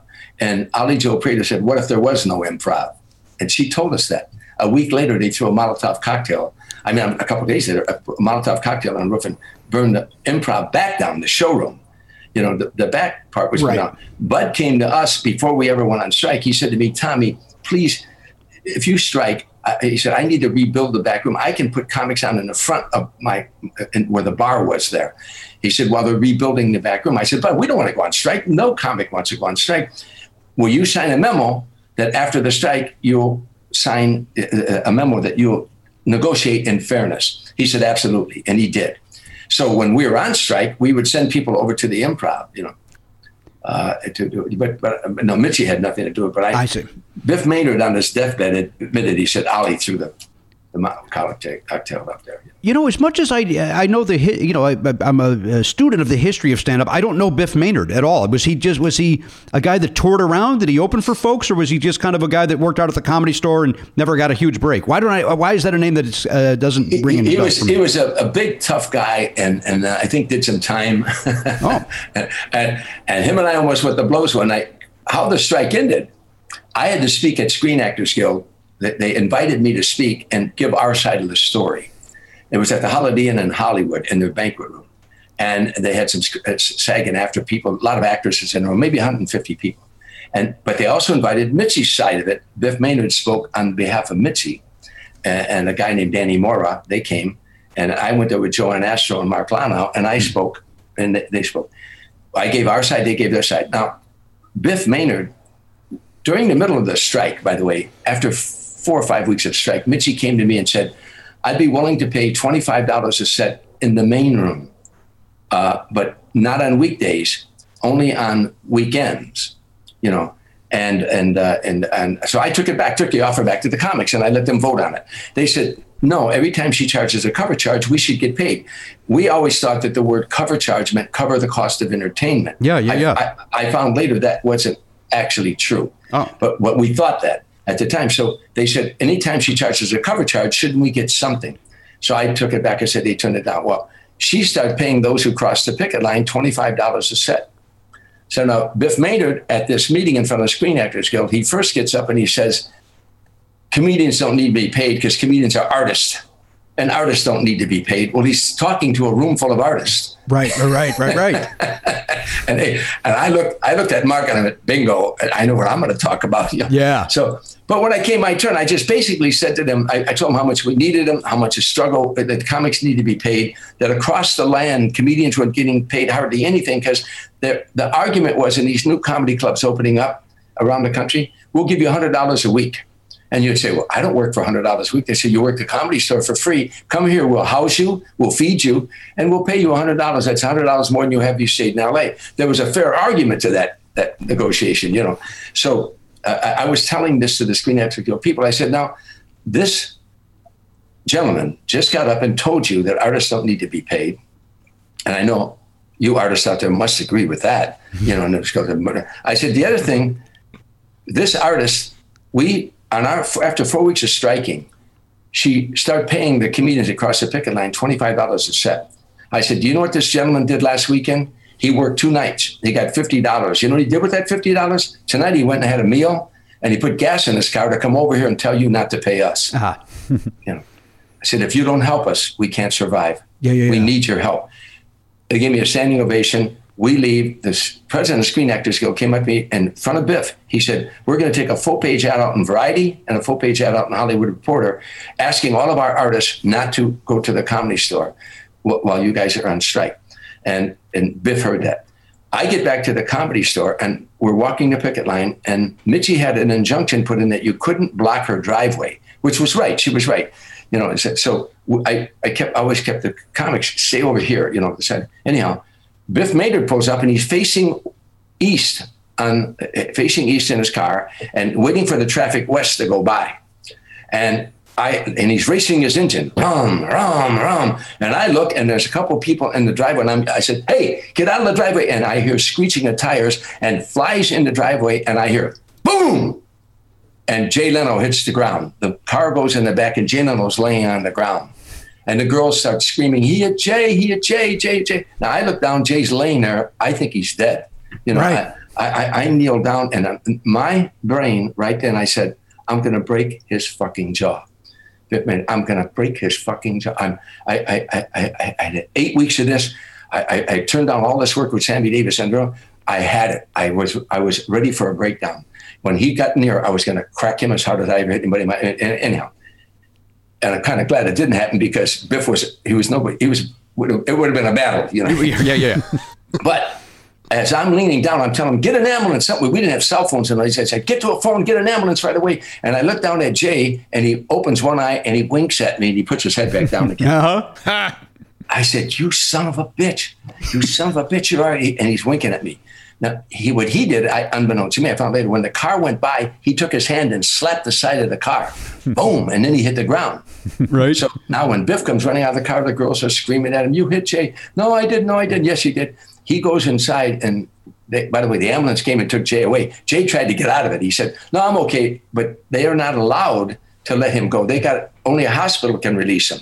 So the paramedics had to take him to the hospital. The sirens and the ambulance. Take, And there's nothing wrong with him. He, he gets in the ambulance. They, they, they look at him. He's like, "You- "There's nothing wrong with you." So about 10 minutes later, Mitzi sent Argus Hamilton out. He said, Tom, Mitzi wants to talk to you. I went inside the comedy store. She said, let's settle this right now. Let's settle this. I, I want this over. I said, me too. And we sat up till four in the morning. We got our attorney, Ken Browning, and we sat there and we, we wrote all the rules and all that stuff. You know. Wow, that's uh, uh, you imagine Jay. Man, I got hit by a car. Look at that, I got hit by a car. What, you see uh, what Jimmy just said there? Jimmy, there's only two people in the world of comedy that whenever you do their talk about them, you do their voice. One is Mitzi Shore. Uh-huh. know, no, I didn't ask you guys. And the other is Jay Leno, and they're almost the same voice. You know, Tom, when you when you did Podcastathon, you told us a little bit about the strike, and you have one of my. eh, The truth is, we've been doing this show 15 years. You have one of my favorite lines uh, in the history of this show. Uh, when you were talking about the meetings, and you would say so and so saying this, so and so this, and Gallagher saying "burn the place down," and the, That, that was the solutions that I was getting. You know, hang the bitch. They were saying stuff like this. you know, yeah, burn the place down. You know, and that's when I said, let me try to conduct this meeting. You know, Right. But again, when you got them organized, they were a force to be reckoned with. Guys like me in comedy, I don't have a degree from academia. I got a doctorate from the streets. I grew up literally on the streets. I'm sh- shining shoes in bars, setting pins in bowling alleys, caddying in the summertime, you know, selling newspapers to feed my brothers and sisters. High school dropout at 16. At 17, went in the service for four years. You know, four years in the Navy. I served in a Marine Corps unit too, but uh, and then I got a high school diploma from the Navy and going to junior college. But I'm a street guy. These kids are all from colleges and very bright. And and again, when you got them organized, they were a force to be reckoned with. They really were. Yeah, that's. Uh, I'm not a comedy store guy, but I love the history of it. I like hearing about it, and uh, it's fascinating. All right, Tom Dreesen is here, but let's go around the horn. We got to do Oliver's uh, trivia thing, and then we got to dig in deeper more with uh, Tom and hear more about Sammy Davis Jr. and Frank Sinatra, and uh, and and, the, the tours and such with those guys. Because uh, again, in the book, it's fascinating. Uh, so to be able to hear it right from Tom, it's going to be great. Uh, but let me hit the. Uh, the topic, gentlemen, the topic that Oliver has written this week. Matt, you got a theme on this? I do. Oh, you know what? There's a new one. If you if you can vamp for a second, uh, I have a, an updated. This guy finally, um, he's he's. I think maybe a little annoyed that we complain so much about the mix of his theme song, but uh, but I mean, to be fair, he's prov- he's providing something for us for free, though. It's you know time. what? I'm not going to be fair. You want to submit something? I want I want professionalism, and I'm not going to tolerate for anything less than that. I don't give a shit if it's free or not. Do your job. uh, uh, Tom, uh, you're going to be betting anywhere between. I'm vamping, by the way. Tom already knows this information, but I'm doing it for the courtesy of the listener. Uh, you bet anywhere between zero and 25 points. Uh, if you get it right, uh, you have a, and nobody else does, you get a chance to win five dollars. If uh, more than one people or nobody gets it right, more than one person or nobody gets it right, uh, it goes to, uh, to the bet, and uh, and then whoever uh, bet the least, I guess, would be uh, right. Is that how that works? So, so Why do I never get it- understand the betting on this? If you get it right, then whoever bet the most money will win. If you get it, if everybody gets it wrong, then whoever bet the least money will win. Okay, it all makes sense, but explaining it, it sounds like a disaster. It's Jeopardy rules. You you always say Jeopardy rules, and everybody understands that. Yeah, it's, All right. it's Final That Jeopardy. I didn't. You got 25 points to play with, and uh, Um, all right. Well, listen. Uh, I've also got two inches to play with, so let's talk about that at a later time. oh my god, Jimmy, that's why you were never on Jeopardy. Uh, well, there's more than uh, just that reason. Uh, Alex Trebek and I never got along to this day. Made that up. Never met the man. Anyway, he was a wonderful man who who had a TV show in Canada that we com- comics. That was one of the shows. I oh, was Oh, is that right? about. Oh, yeah, Oh, we wow. go up there and do his talk show. But awesome. okay, zero to twenty-five now. You know what? don't- Here's you the thing. I, I like being mad at Alex Trebek, and yet anybody that knows him says he was the greatest guy in the world. But I like thinking that he was just a pompous a hole that hosted a, a quiz show. Oh, he- Uh, he- but nah, he everybody was- says he's a great guy. He was the sweetest, softest, nicest guy. I knew him for. I did a lot of shows with him. Not not the Jeopardy shows, but I did a lot of other shows, Dinah Shore, you know, the uh, chat shows, talk shows. Yeah. But he was he not he was such a great guy. And I'll get off of this real quick. Frank Sinatra loved that show, and we went on stage every night at eight o'clock, like in Vegas somewhere. So at seven thirty, I'd be in the dressing room. We'd be watching Jeopardy, and and and uh, and I told Alex that, and he sent a fantastic Jeopardy game to Frank to play, to play at home, you know. but yeah, Alex Trebek was the sweetest, nicest guy you ever met in your life. And the truth was, all those questions he was asking, for the most part, he probably could have answered those questions. I refuse, I saw refuse to believe that part. That's the part, Tom, that I refuse to believe. I want to think there's something wrong with him. I mean, he's dead now, of course. There's something wrong, but uh, was The most and you can be. I want to dig deeper on Frank later, Tom. But uh, Okay. since you brought it up now, uh, I'm going to ask this question: was, was Frank good at Jeopardy, or did he just enjoy playing along with it? when they, you know he he was he read a lot. He was an avid reader. You know, at one time, you know, he was an avid reader, and and again, also self-educated. You know, uh, like Sammy Davis Jr. Sammy Davis Jr. only had one year of school, one year of, of, of going to, to school, and the rest he learned from you know from self, he was self-taught. You know, he was an erudite. Anyhow, uh, yeah, Frank. Frank. Uh, if it was trivia questions of his era, he he pretty well knew what was going on. He knew on. it. One night, one night, the question was about him. Who won, the, who won the Academy Award? You know, uh, uh, you know, is from here to eternity. But he knew the answer to the question. I, I'll tell you that. I, uh, I I would love if he didn't. Like that's the one that he missed. Out of humility. Uh, right? I, I don't know who it is. Come on, uh, Chairman. Now, this Um, trivia question you're going to ask us, because I'm new at this, is Yes. this, you, you don't. We don't know what era it is, so we can't bet, right? Like, Uh, I'm going to give you the I'm going to give you the topic right now, and then you do your bet. oh, okay, okay. So here it comes. It's uh, Hold on, I got the weird. theme song. I got the yes, theme- Matt. Yeah, I got theme the song. theme song. Here we go. Oliver's question is on its way. Oliver's question is here to stay. And Matt will probably get it right. That's not okay. All right, I think I think I think the vocals are too loud now. I'm kidding. 100. percent He actually sent two versions, and and one of them it was too loud. so oh. I chose. I I chose. Matt, the I have a question. When you say vamping, we comedians, I'd say fill. If there's if we got a problem here, you fill. Yeah, yeah. You know, vamping is a band. It's Oh, the okay. band vamps. It- it- Are you a musician? Is that I am came not. No, I just don't know my showbiz terms. I oh. I'd like to think, Tom, that they see what I do as freeform jazz, and that's why they talk to me like I'm a musician. ah, oh, go. Jimmy will vamp, and then you know I just it's me hitting my bugle, and that's uh, basically what I'm doing. Very good. Very Yeah. Good. Okay. Uh, all right. Weird science is the uh, topic, guys. Weird Weird, science. science. okay. is uh, so I'm going to uh, write down your bet, and then I'll read the question again. Tom, this is my 13 year old son writes these every uh, every week, and uh, some are uh, very difficult, some are uh, somewhat easy, uh, but they always lead to conversation. That's the point of them. Um, So uh, I will also tell you, Tom, before I read the question, that my son has the worst handwriting you've ever seen in your entire life. So I may have trouble reading this question. um, okay. Uh, okay. Here we go. What alien thing from pop culture shares a name on element, or that's an or, shares a name with no an. That's an an. A n. Again, he, his handwriting is atrocious.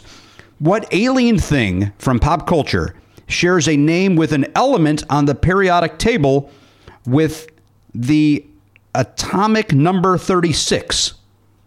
Is that a sentence? Did anybody understand any of that in a row?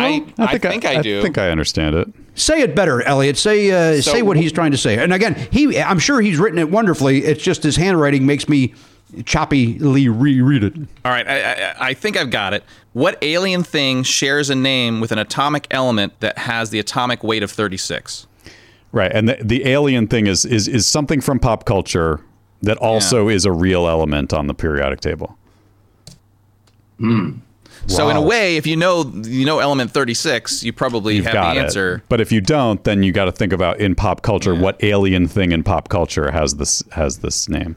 What if I don't know anything but H2O from the periodic table? What if I don't know? That's- and those are two separate that's ones, by the way. I, two. I did a combination. actually two So I know two of, of how, how many are there in the table? Uh, 160, I think. Well, why am I expected to know all those? why, why am I expected to know 160 things? I don't give a shit. It doesn't affect my life. That's what I always felt about science. Is like uh, I trust that people are dealing with this, but I do I have to know it? It's Matt to my point uh, to your point on that, and I know we uh, we swore we're never going to get poli- we're not going to get as political as we've been over the last uh, four years. But again, if back in February our president would have said, uh, put his ego aside for a second and said, "I'm not as smart as these doctors. These doctors are telling us to do. The, the scientists are saying wear a mask and do this. We wouldn't be in this mess anymore." So I'm with you, Matt. Let the scientists do their job.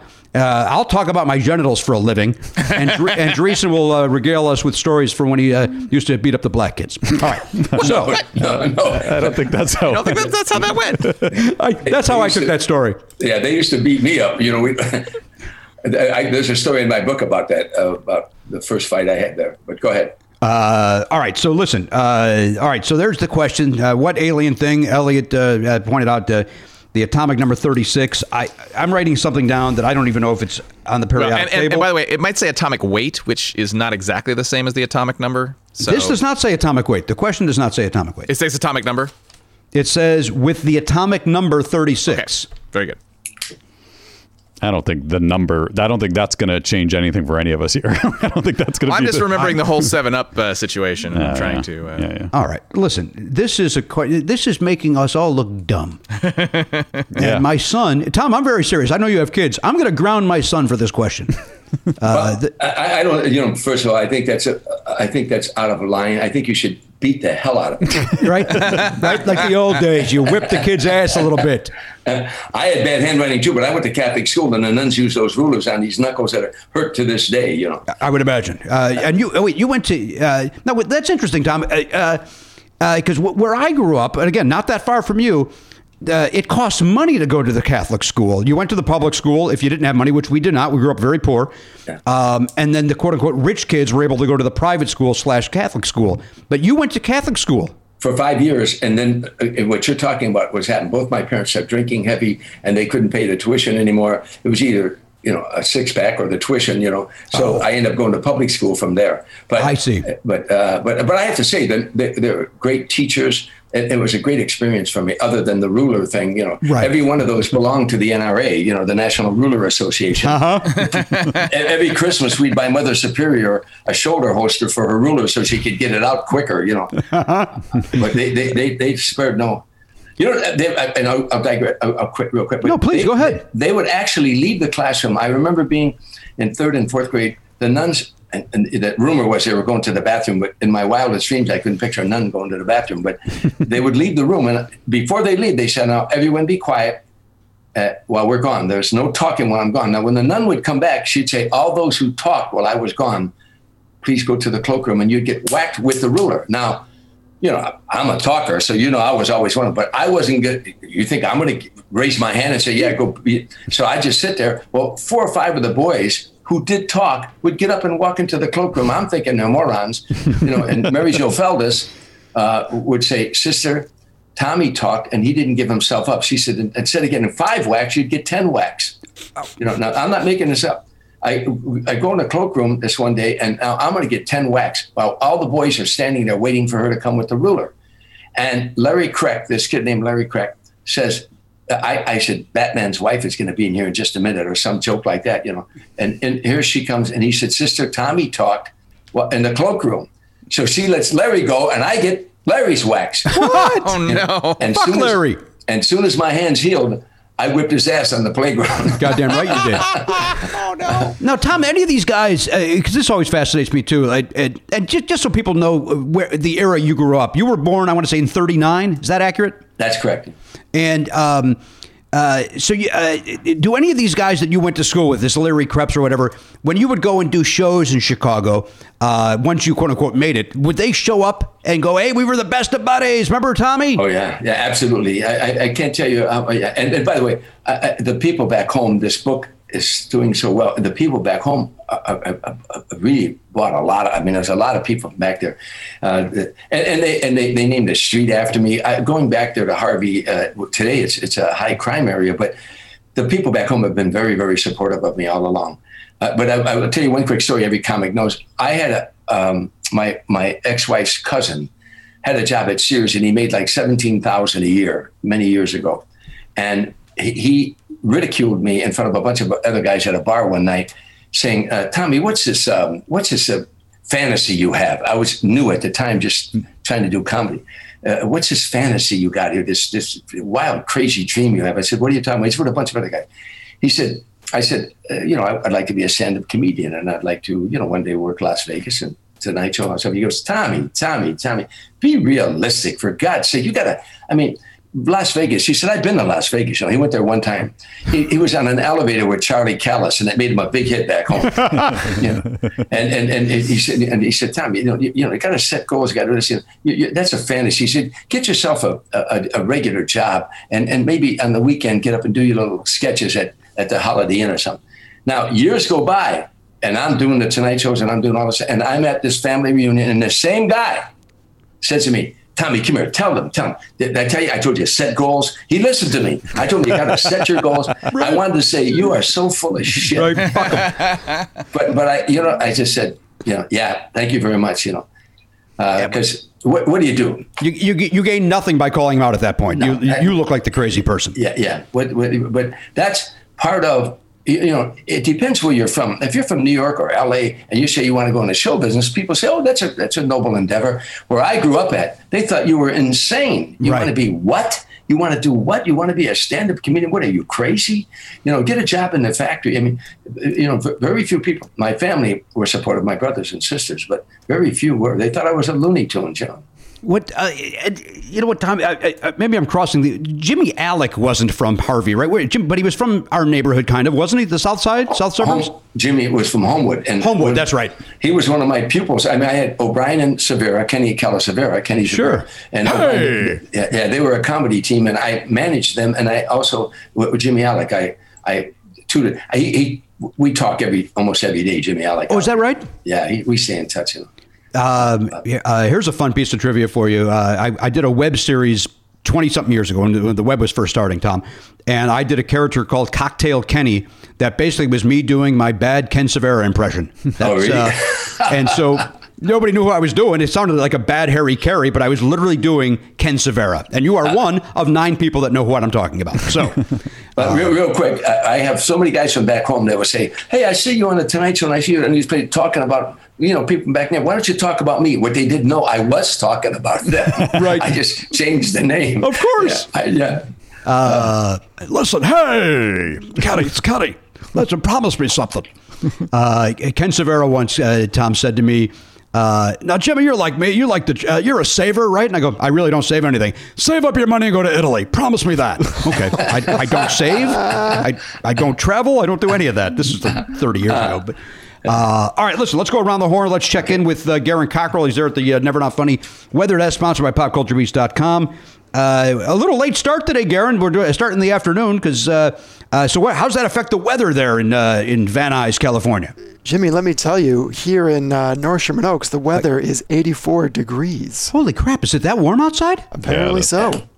Wow, Tom, what are you? Uh, are you? You're in the valley, right, Tom? I'm in Sherman Oaks. Oh, Jesus Christ! I'm in Sherman Oaks, and, and, and I I play golf, I play golf almost every day if I can. I would have played today, but I had to do this piece of shit show. Oh no, I'm sorry. dare you? How dare you? I'm I'm lowering your audience by fifty fucking years. How dare you? Um, But that's great. I just need another audience that says, "Who's Tom Dreesen?" I need another group like that. hey, listen, uh, I- I've already got the Who's Jimmy Pardo uh, wrapped up, so uh, I understand it. Um, I wonder how close you are to our studio. Our studio is in Sherman Oaks, where uh, Matt is currently. I wonder. Uh, we're at uh, Fulton and uh, Moorpark. Are you near that? Oh, no, but I go by it every day uh, on my way to the golf course. I'm a member at Lakeside, so I take Moorpark back home all the time. I go right by it. I always turn left there to go down to Ventura Boulevard to turn right at at the uh, Casa Vega to go to Maria's Kitchen. And, and in fact, I'm going there after I finish with you guys. Enjoy your pasta. Enjoy your delicious. right in the corner of Fulton and Moorpark. Uh, yeah, Yeah, we're uh, next to the uh, the open field that's there. There's a There's an empty lot, and then there's us. empty lot. Oh well, I got to. We'll do it in the studio sometime. I would. Uh, we, uh, you're more than welcome, and uh, and I'm going to put you on the spot because Richard Kind, who is also a member of that golf uh, club that you mentioned, uh, every time I talk to Richard, and by the way, I don't golf as much as I used to. I used to. I was on the golf team in high school. I don't golf as like I used to. I'm uh, not. Uh, he's like, whenever I'm back on, we're we're going out to Lakeside. We're going out to Lakeside. That has not happened yet, Tom. I'm going to tell them about it. You know, Yeah. you, you don't want to play in my group because they gamble. They, you know, if two birds land on a fence, they bet a thousand dollars which one flies off first. okay, I'm out. Because, uh, I'm more than happy to gamble, just not that kind of money. oh, these guys! I mean, they're really. Who are you playing with? I play with. Uh, uh, they ironically call it the Rat Pack, and it was called the Rat Pack before I was ever, you know, ever even in show business. They had a group that they called the Rat Pack for years and years, it's the gambling group. And so I- I play with a lawyer named Mike Flanagan. I play with a guy named Mike Newbell, a guy named Joe Millen. I play with, um, uh, oh, geez, so many. I play with uh, a guy named Justin Watson, who was played for the uh, Rams. He was a Oh. backup to Marshall Faulk. Uh, uh, I mean, there's there's 18 or 20 of them that they, they mix and mingle, you know. Uh, I mean, uh, uh, uh, guys I play with once on, on the side with Joe Pesci is a member there, and Andy Garcia, and uh, lot, there's a lot of lot of guys in the industry there that, that, that I play with. But the money game is a real. It's there's a lot of money. You could be on the 18th hole and you're putting for a putt like this, that might be for like three or four three or four grand, you know. Jesus. Yeah, yeah, because they play a skins game, and, and Yeah. then it, it, and you, but you have to validate. If you make this, if you if you birdie the hole, and, and nobody else is, you're on the skins. But the next hole you have to par to validate. If you don't, someone could steal from you. Oh, and take wow. the. So it usually goes to the 18th hole. Wow. And by the way, we'll play like three groups, and so they're all in on the skins game. Yeah, yeah, yeah. So, you know, Oh, it, it ends Jesus. up to be a lot of money. By the way, I can guarantee I don't make that putt. I can guarantee I don't make that putt.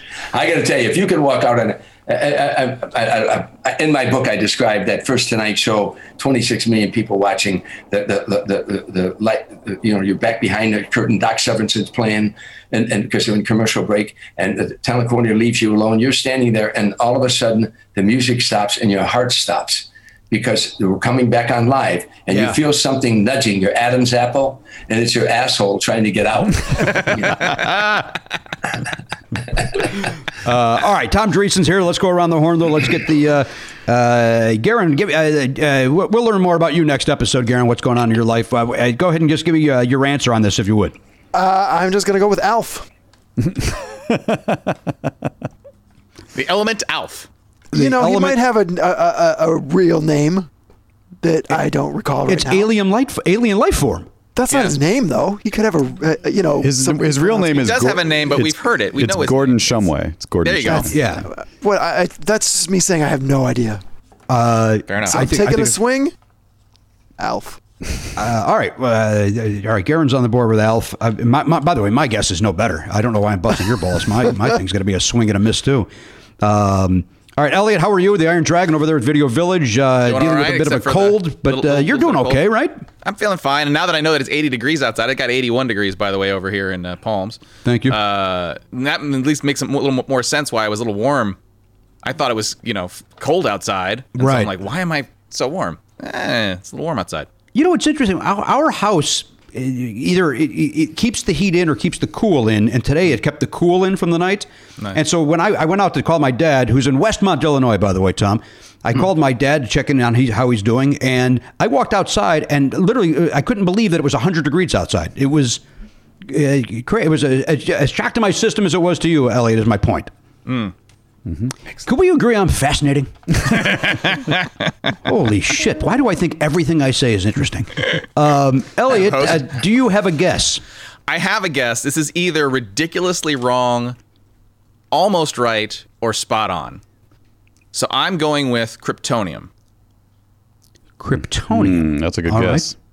Matt says that's a good guess. Yeah, it is. I just I, in a- my head I couldn't remember if it's actually a real element. I know kryptonite is not real, and krypton is not real. right. Mm-hmm. But I think kryptonium is. I think I think. I think so, too. Yeah. My my answer is similar. The the only element I could think of that's in like an alien uh, pop culture context, but is also a real thing eh, because it made me mad, uh, is in the movie Avatar. Unobtainium uh, is a real element. Uh, It was it was named later though. Yeah. I don't know. It's it's it's it's it was in the movie, and I didn't know it was a real thing. So in the movie, I was like, "What a stupid name for the thing that the that the characters are trying to obtain. It's unobtainium, and they're trying to obtain it. That's so stupid. Like what? What? That's terrible writing. And then I find out, oh no, it's actually a real element in that exists. And so I was like, okay, well maybe it's it's not bad, right? It's just it's still a bad choice, but it's not. Uh, but I guess I had to, um, you know. Give them some credit for looking. So that did up, you? I. You're choosing unobtainium? I'm Is that going your with answer? I'm going with That's a good answer. It's a good answer, although I th- think it it's probably in the hundreds is my guess. Yeah, I mean, it- Oh yeah, there's no way that's 36, man. there's no way that's I've, 36. I've never known any of the things on the periodic table. I don't care. It seems like something you can just look up if you need to find it. Sure, out. that's why we have a table. Yeah. to that point, is there? Uh, I'll give my answer now because it, it, it bleeds. It leads in from what you just said. Is there something on the uh, the table? Uh, e small, uh, big E, little T. Is there anything like that on the periodic table? There might be. Because my guess is E ET. So you're saying if you guess the letters, like the initials, or you know, the because I like, would- then you I then, would give it to. I him. think that's a win. Okay. Considering that I don't have an effing clue. Yeah. Uh, other than again, H2O is as close as I get. And again, I know those are two different ones. And, and by the way, I'm, I'm going to say that actually it probably goes up to 180 now. I said 160. I think it's in the 180s. But Boy, anyway, what an idiot! This guy thought it was 160. Yeah, you're dumb. fuck. You're, you're trying to look smart, and it, it turns out you're a moron. We got Tom Dreesen here from the old uh, from the old uh, country. and from the old days too. Yeah, well, uh, uh, first of all, I want to say Pardos, that fucking Pardos stole my answer. So I. Well, no, you can, you can, Tom, you You can can still, still- no, you say that, to. You and then kinda our have to. and then our bets play into it. No, my, my original my original answer was I have no fucking idea of what we're talking about. Uh, the closest I've come to anything is I was in the movie Spaceballs and I was trying to see if there was a word in there. That's as close as I've come to. Yeah. So, but I put down plutonium. Plutonium. All right, so we got. that's Uh, uh, Pluto What used to be a planet. It's still a dwarf planet. yeah, that's that's fair. That, all right, listen. Uh, all right, let's get to the answer here. Let's get to the answer. Then we'll take a break. We'll come back. We'll uh, get some more uh, stories from Tom, and then uh, we'll go about our day and uh, forget this ever happened. Um, uh, by the way, Tom, I don't know if you heard me, Matt. Tom is born in 1939. Uh, this, this gentleman's 81 years old. Uh, look, look how he's in great shape. I know. Yeah. Look at him. He goes Still golfing. This, Yeah. guy, this guy's uh, is a robot. He's running Uh, when, you, when you read the book, you, there's some great challenges that happened to me, and I know. and, and I and I fought them back, and, and I'm still fighting them back. But that's what it's all about. I mean, you know, it's, it's all about never giving up. And and I'm, I'm as you know, if you read the book, I'm a motivation speaker as well. I talk on four subjects: perception, visualization, self-talk, and develop a sense of humor. And and I elaborate on those four subjects. And I've been giving motivation talks for years, but I also give them the comedians. It's my favorite thing to do to stand up comedians. I do a, a motivation talk called The Joy of Stand Up Comedy and How to Get There. And because 85% of all stand up comedians I met in my life, in my humble opinion, are insecure, neurotic, sometimes psychotic, love starved wrecks, total wrecks. And the other 15% are gifted, confident people who say, I know how to write a joke and I know how to tell a joke. I like to think I'm in the latter, but never trust somebody that tells you they're sane. You know? Agreed. So when these life challenges came to me in the last couple of years, some of the things I, I after the diagnosis and I realized what I had to face, I when I got alone, when I got away from my family, I went in the bathroom and I looked in the mirror. I said, "Now, you're going to have to practice what you've been preaching for years to people, or you're a fucking phony. Yeah. You're full of shit. If you don't practice what you've been telling other people how to, you know, uh, get in charge of your thoughts, how to get in charge of self-talk and stuff, and and that's what I did. I, I used those procedures, and I and I uh, and also and I and I prayed to my higher power, you know, and asked for uh, help me through this, and I did, and I got through it, and and I'm still facing it. Yeah, It was a cancer I had, you guys. I'm, I felt like I'm obsessed, but it's all in the book. But, it's a But, but Tom, you in, the book you do say that they told you you didn't have much time to live, and this is a couple of years ago. July 2018, I went to USC with the experts there with my daughter. And I thought they were going to tell me uh, that I I had a cancer like five years ago and I, I went through chemo. And I survived six months through chemo. I, I never lost my hair. I never missed a round of golf. I never missed a gig. You know, and I was doing hour and a half shows in my one man show, you know. Right. But I never, met, and, and so I got through it. So I thought they were telling me, they were going to tell me, oh, it's reoccurred and you're going to have to go through chemo again. So I was going with my daughter there and I thought, okay, they're going to, they're going to tell me this. And I was prepared. The two experts, a man and a woman, they were looking at these big screens and charts and looking at them. They're looking at the computer and they turned around and said to me, this doctor said to me, Mr. Dreesen, go home and put your affairs in order. And it sucked the air out of the room. My daughter gasped and I, and I was stunned. I said, are you telling me that I'm going to die? He said, yes. I said, how much time do I have? He said, only God knows that. I said, well, I'm going to ask God for a second opinion. Mm-hmm. I said, because you don't know me, Doc. I don't give up like that. He said, well, that's good. I said, I said, I, I don't give up that easy. But now I came back and I put together a support team. My friend John Romeo, who wrote for Jay Leno for 24 years, my nephew, my road manager, my my daughters, and my my road manager's uh, wife and my my uh, nephew's wife, and and they were on the computer, and we started researching everything that we could find, and came across this. Um, there was a very serious surgery called HIPEC. It's an acronym, H I P E C, an acronym. But anyhow. Uh, there was only a couple people in, in the country that might pull this off, and one of them turned me down. My nephew got a hold of him in uh, Washington D.C. He said, "No, I wouldn't do that surgery on your uncle. He's way too old." He said, "I wouldn't work on somebody half his age." And my, my nephew said, "My uncle's in good shape." He said, "I don't care." He said, "It's a very serious." So there was a second one. Uh, I'm going to name drop here. Forgive me, but Clint Eastwood's a good buddy of mine. He knew people at MD Anderson in Houston. He put me in touch with them. I contacted them. I told them, I said, there's a guy named Lowy, L O W Y, in San Diego that could do this.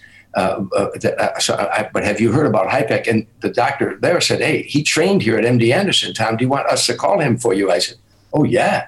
And in 24 hours, I was down in San Diego. And he said to me, uh, yeah, uh, he, he, did a laparoscopy. He said, okay, I think I can do the surgery. I, said, I know I can do surgery. I think we can maybe buy you some time.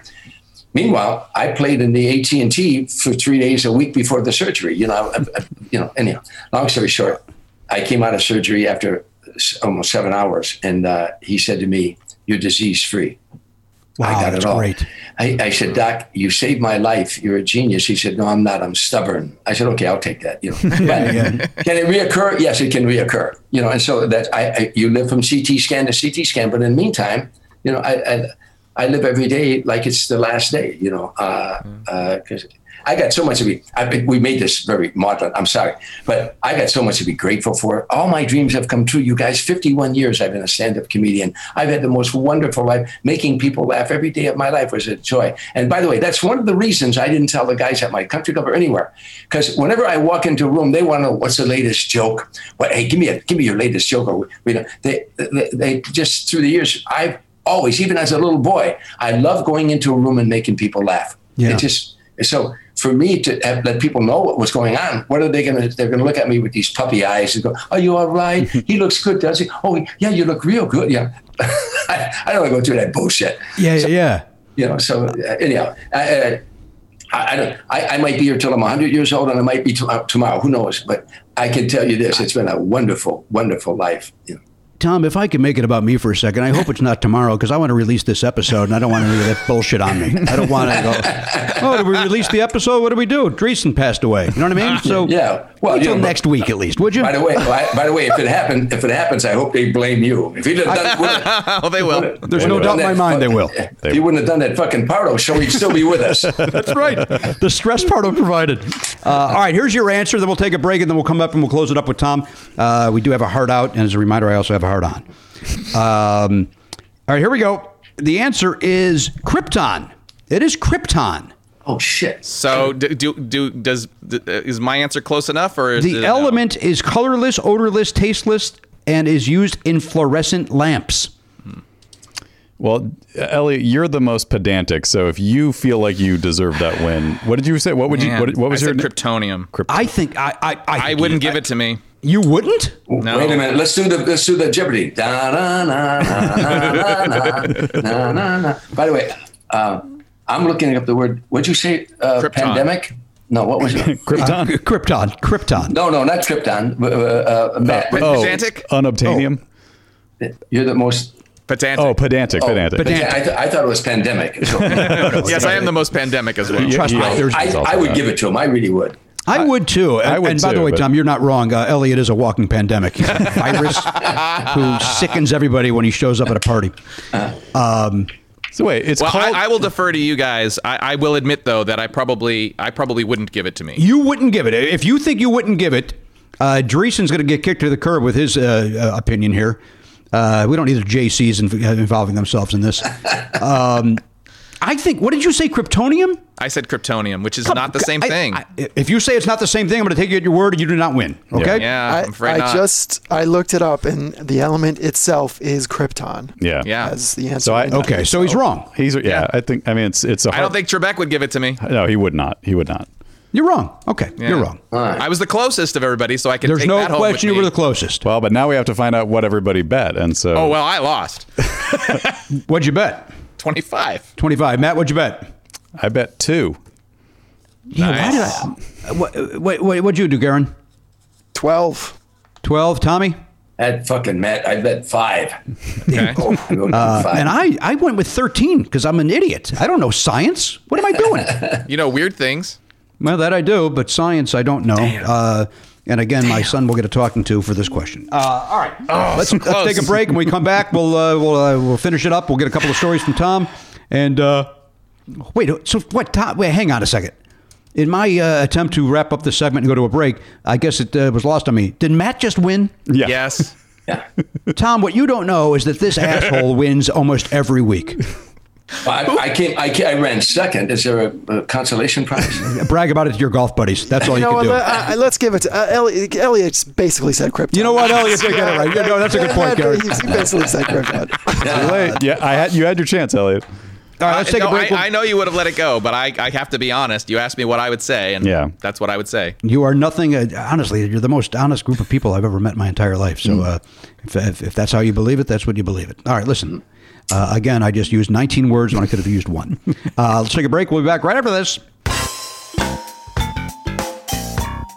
Hey guys, Matt here with some dates for you. Tom Dreesen's on Twitter at Tom Dreesen Comic, and his book Still Standing is out now.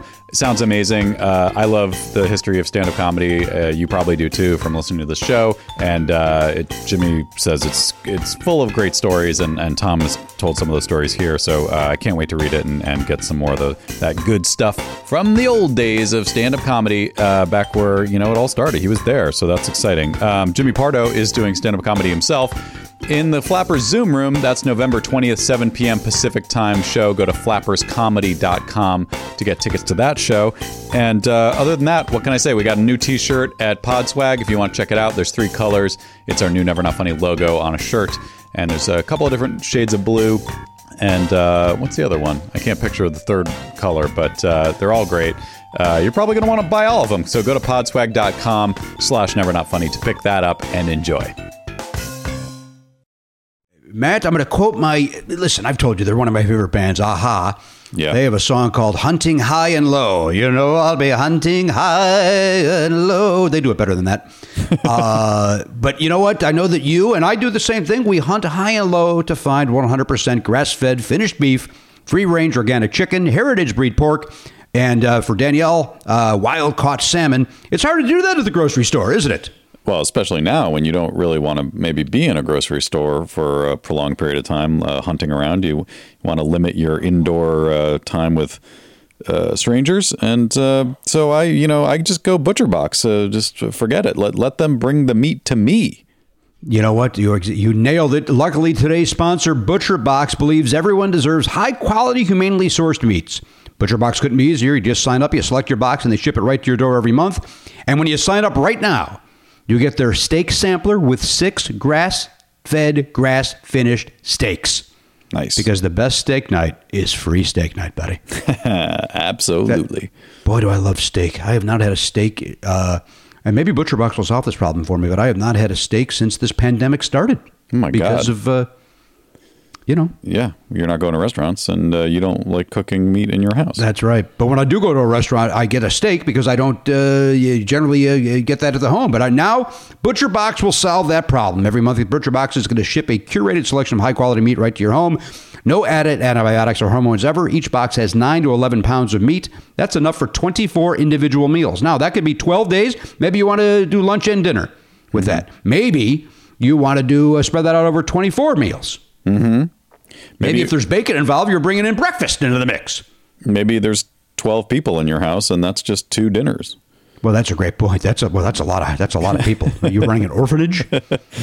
I'm taking Uh, I'm ta taking people in. It's mostly mostly uh, wild dogs, but uh, they love the they love the steaks too. I mean, you you should see them when the steak starts cooking. They go crazy. Oh, I would imagine. And, and by the way, I know that uh, that that song "Wild Dogs" by Duran Duran scares you. So I don't. I, I'm glad that we're moving on from that quickly. Wild dogs. Wild dogs always bark. All right, listen, you can customize uh, your box or go with one of theirs. Either way, you're going to get exactly what you want. I say it again, it is a no brainer. It's the best meat shipped right to your door, which means one less trip to the grocers. And you got options like 100% grass fed and finished beef, as I mentioned, the organic, the free range organic chicken, the heritage pork, the wild caught Alaska salmon, and sugar slash nitrate free bacon.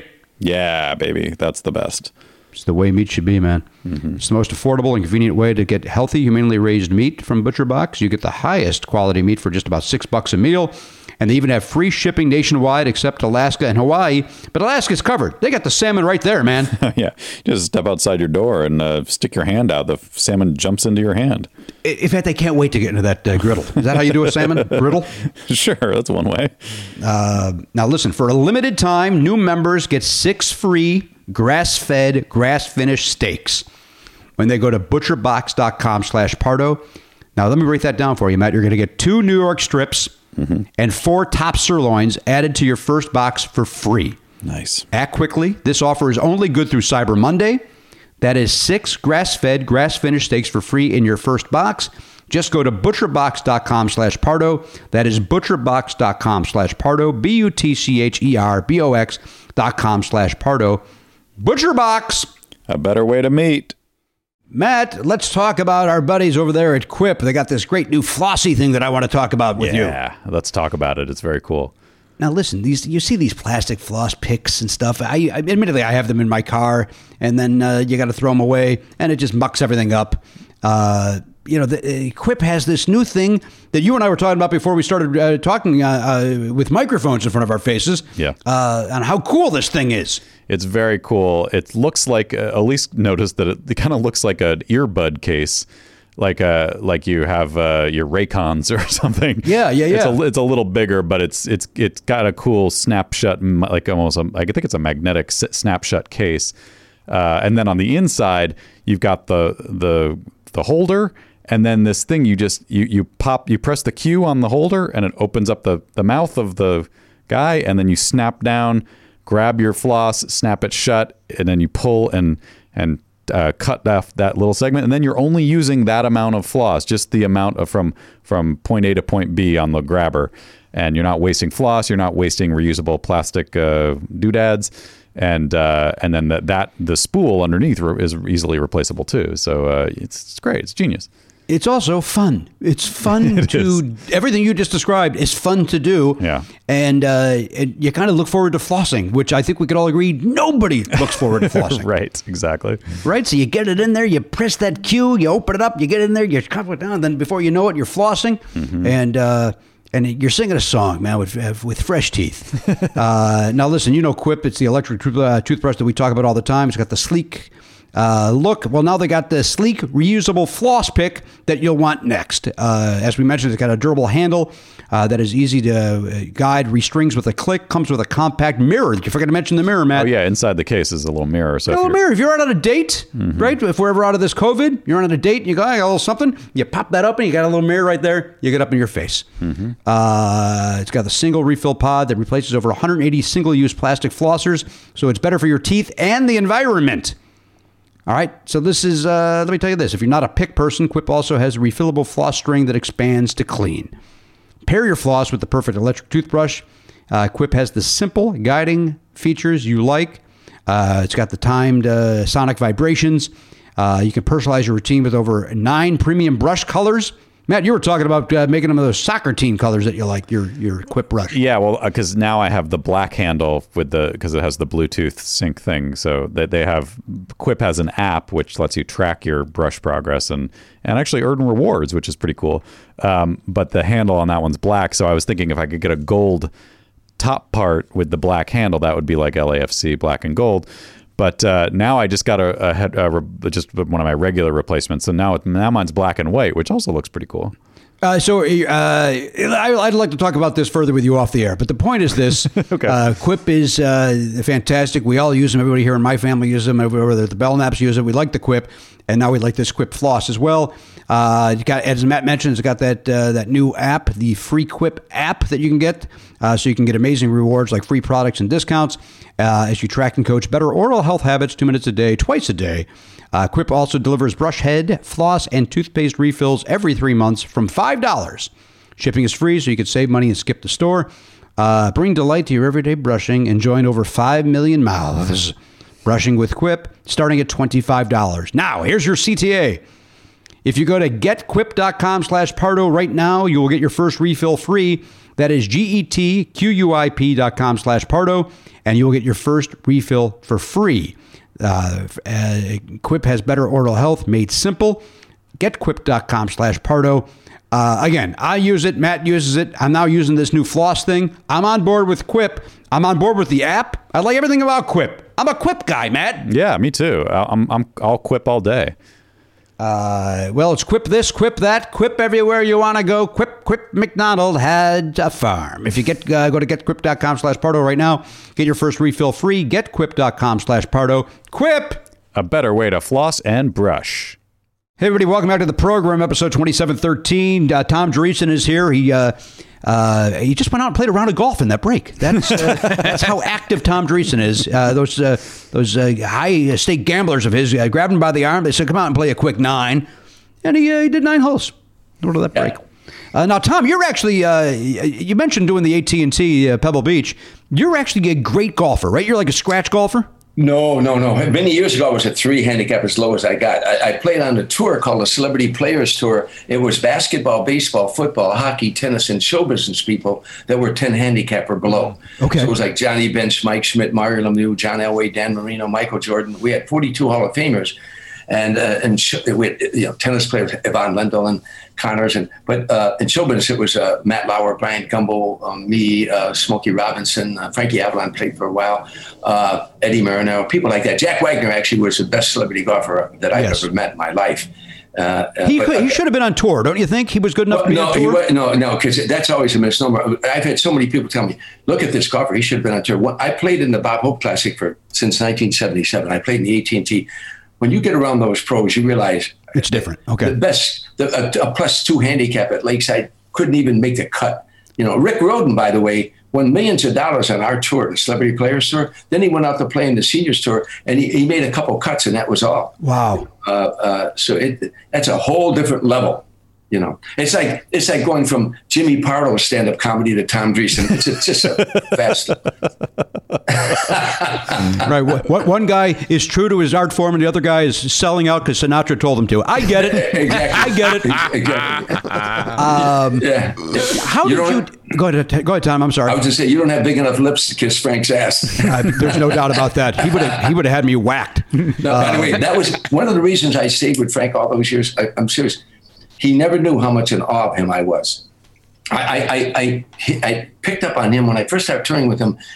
I picked up that he had millions of fans. He didn't want another fan. You know, he, he, had millions of fans. He wanted a pal, a buddy. And, Right. and, and I was a hangout guy. I, I was a bartender and all those other kinds of things. And, and I, I, I, I, I grew up on the streets like he did. I grew up around saloons like he did, you know. And so I, I picked up, but he never knew that I, I thought he was incredible. This guy, there wasn't, it's hard to describe the talent that Frank Sinatra had. When you think, not forget about this, going to the studio 1,431 times of 1,200 original songs. Forget about all of his, the greatest pop singer of all time.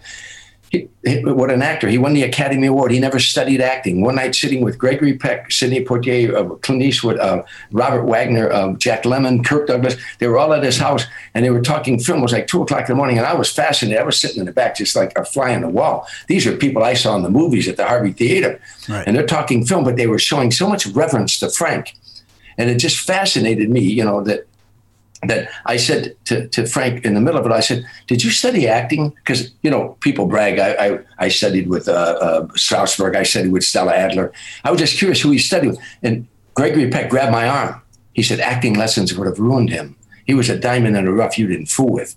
You know, this man won the Academy Award, never studied acting. He, he he should have won it in The Man with the Golden Arm. But What about the Manchurian Candidate? He did 61 films, you know. When you gave Frank Sinatra a song to him, it was a script. What did the writer feel the night the writer took pen in hand? He would immerse himself in the lyric and you would feel that. You would feel that. There's a song, if, you, if a woman ever leaves you and you're at a bar and there's a song uh, that comes on a jukebox, there's a song he sings called If You Go Away. Before that song's over, you'll put a gun in your mouth. I mean, th- this, this he, he, and he sang the joy of songs.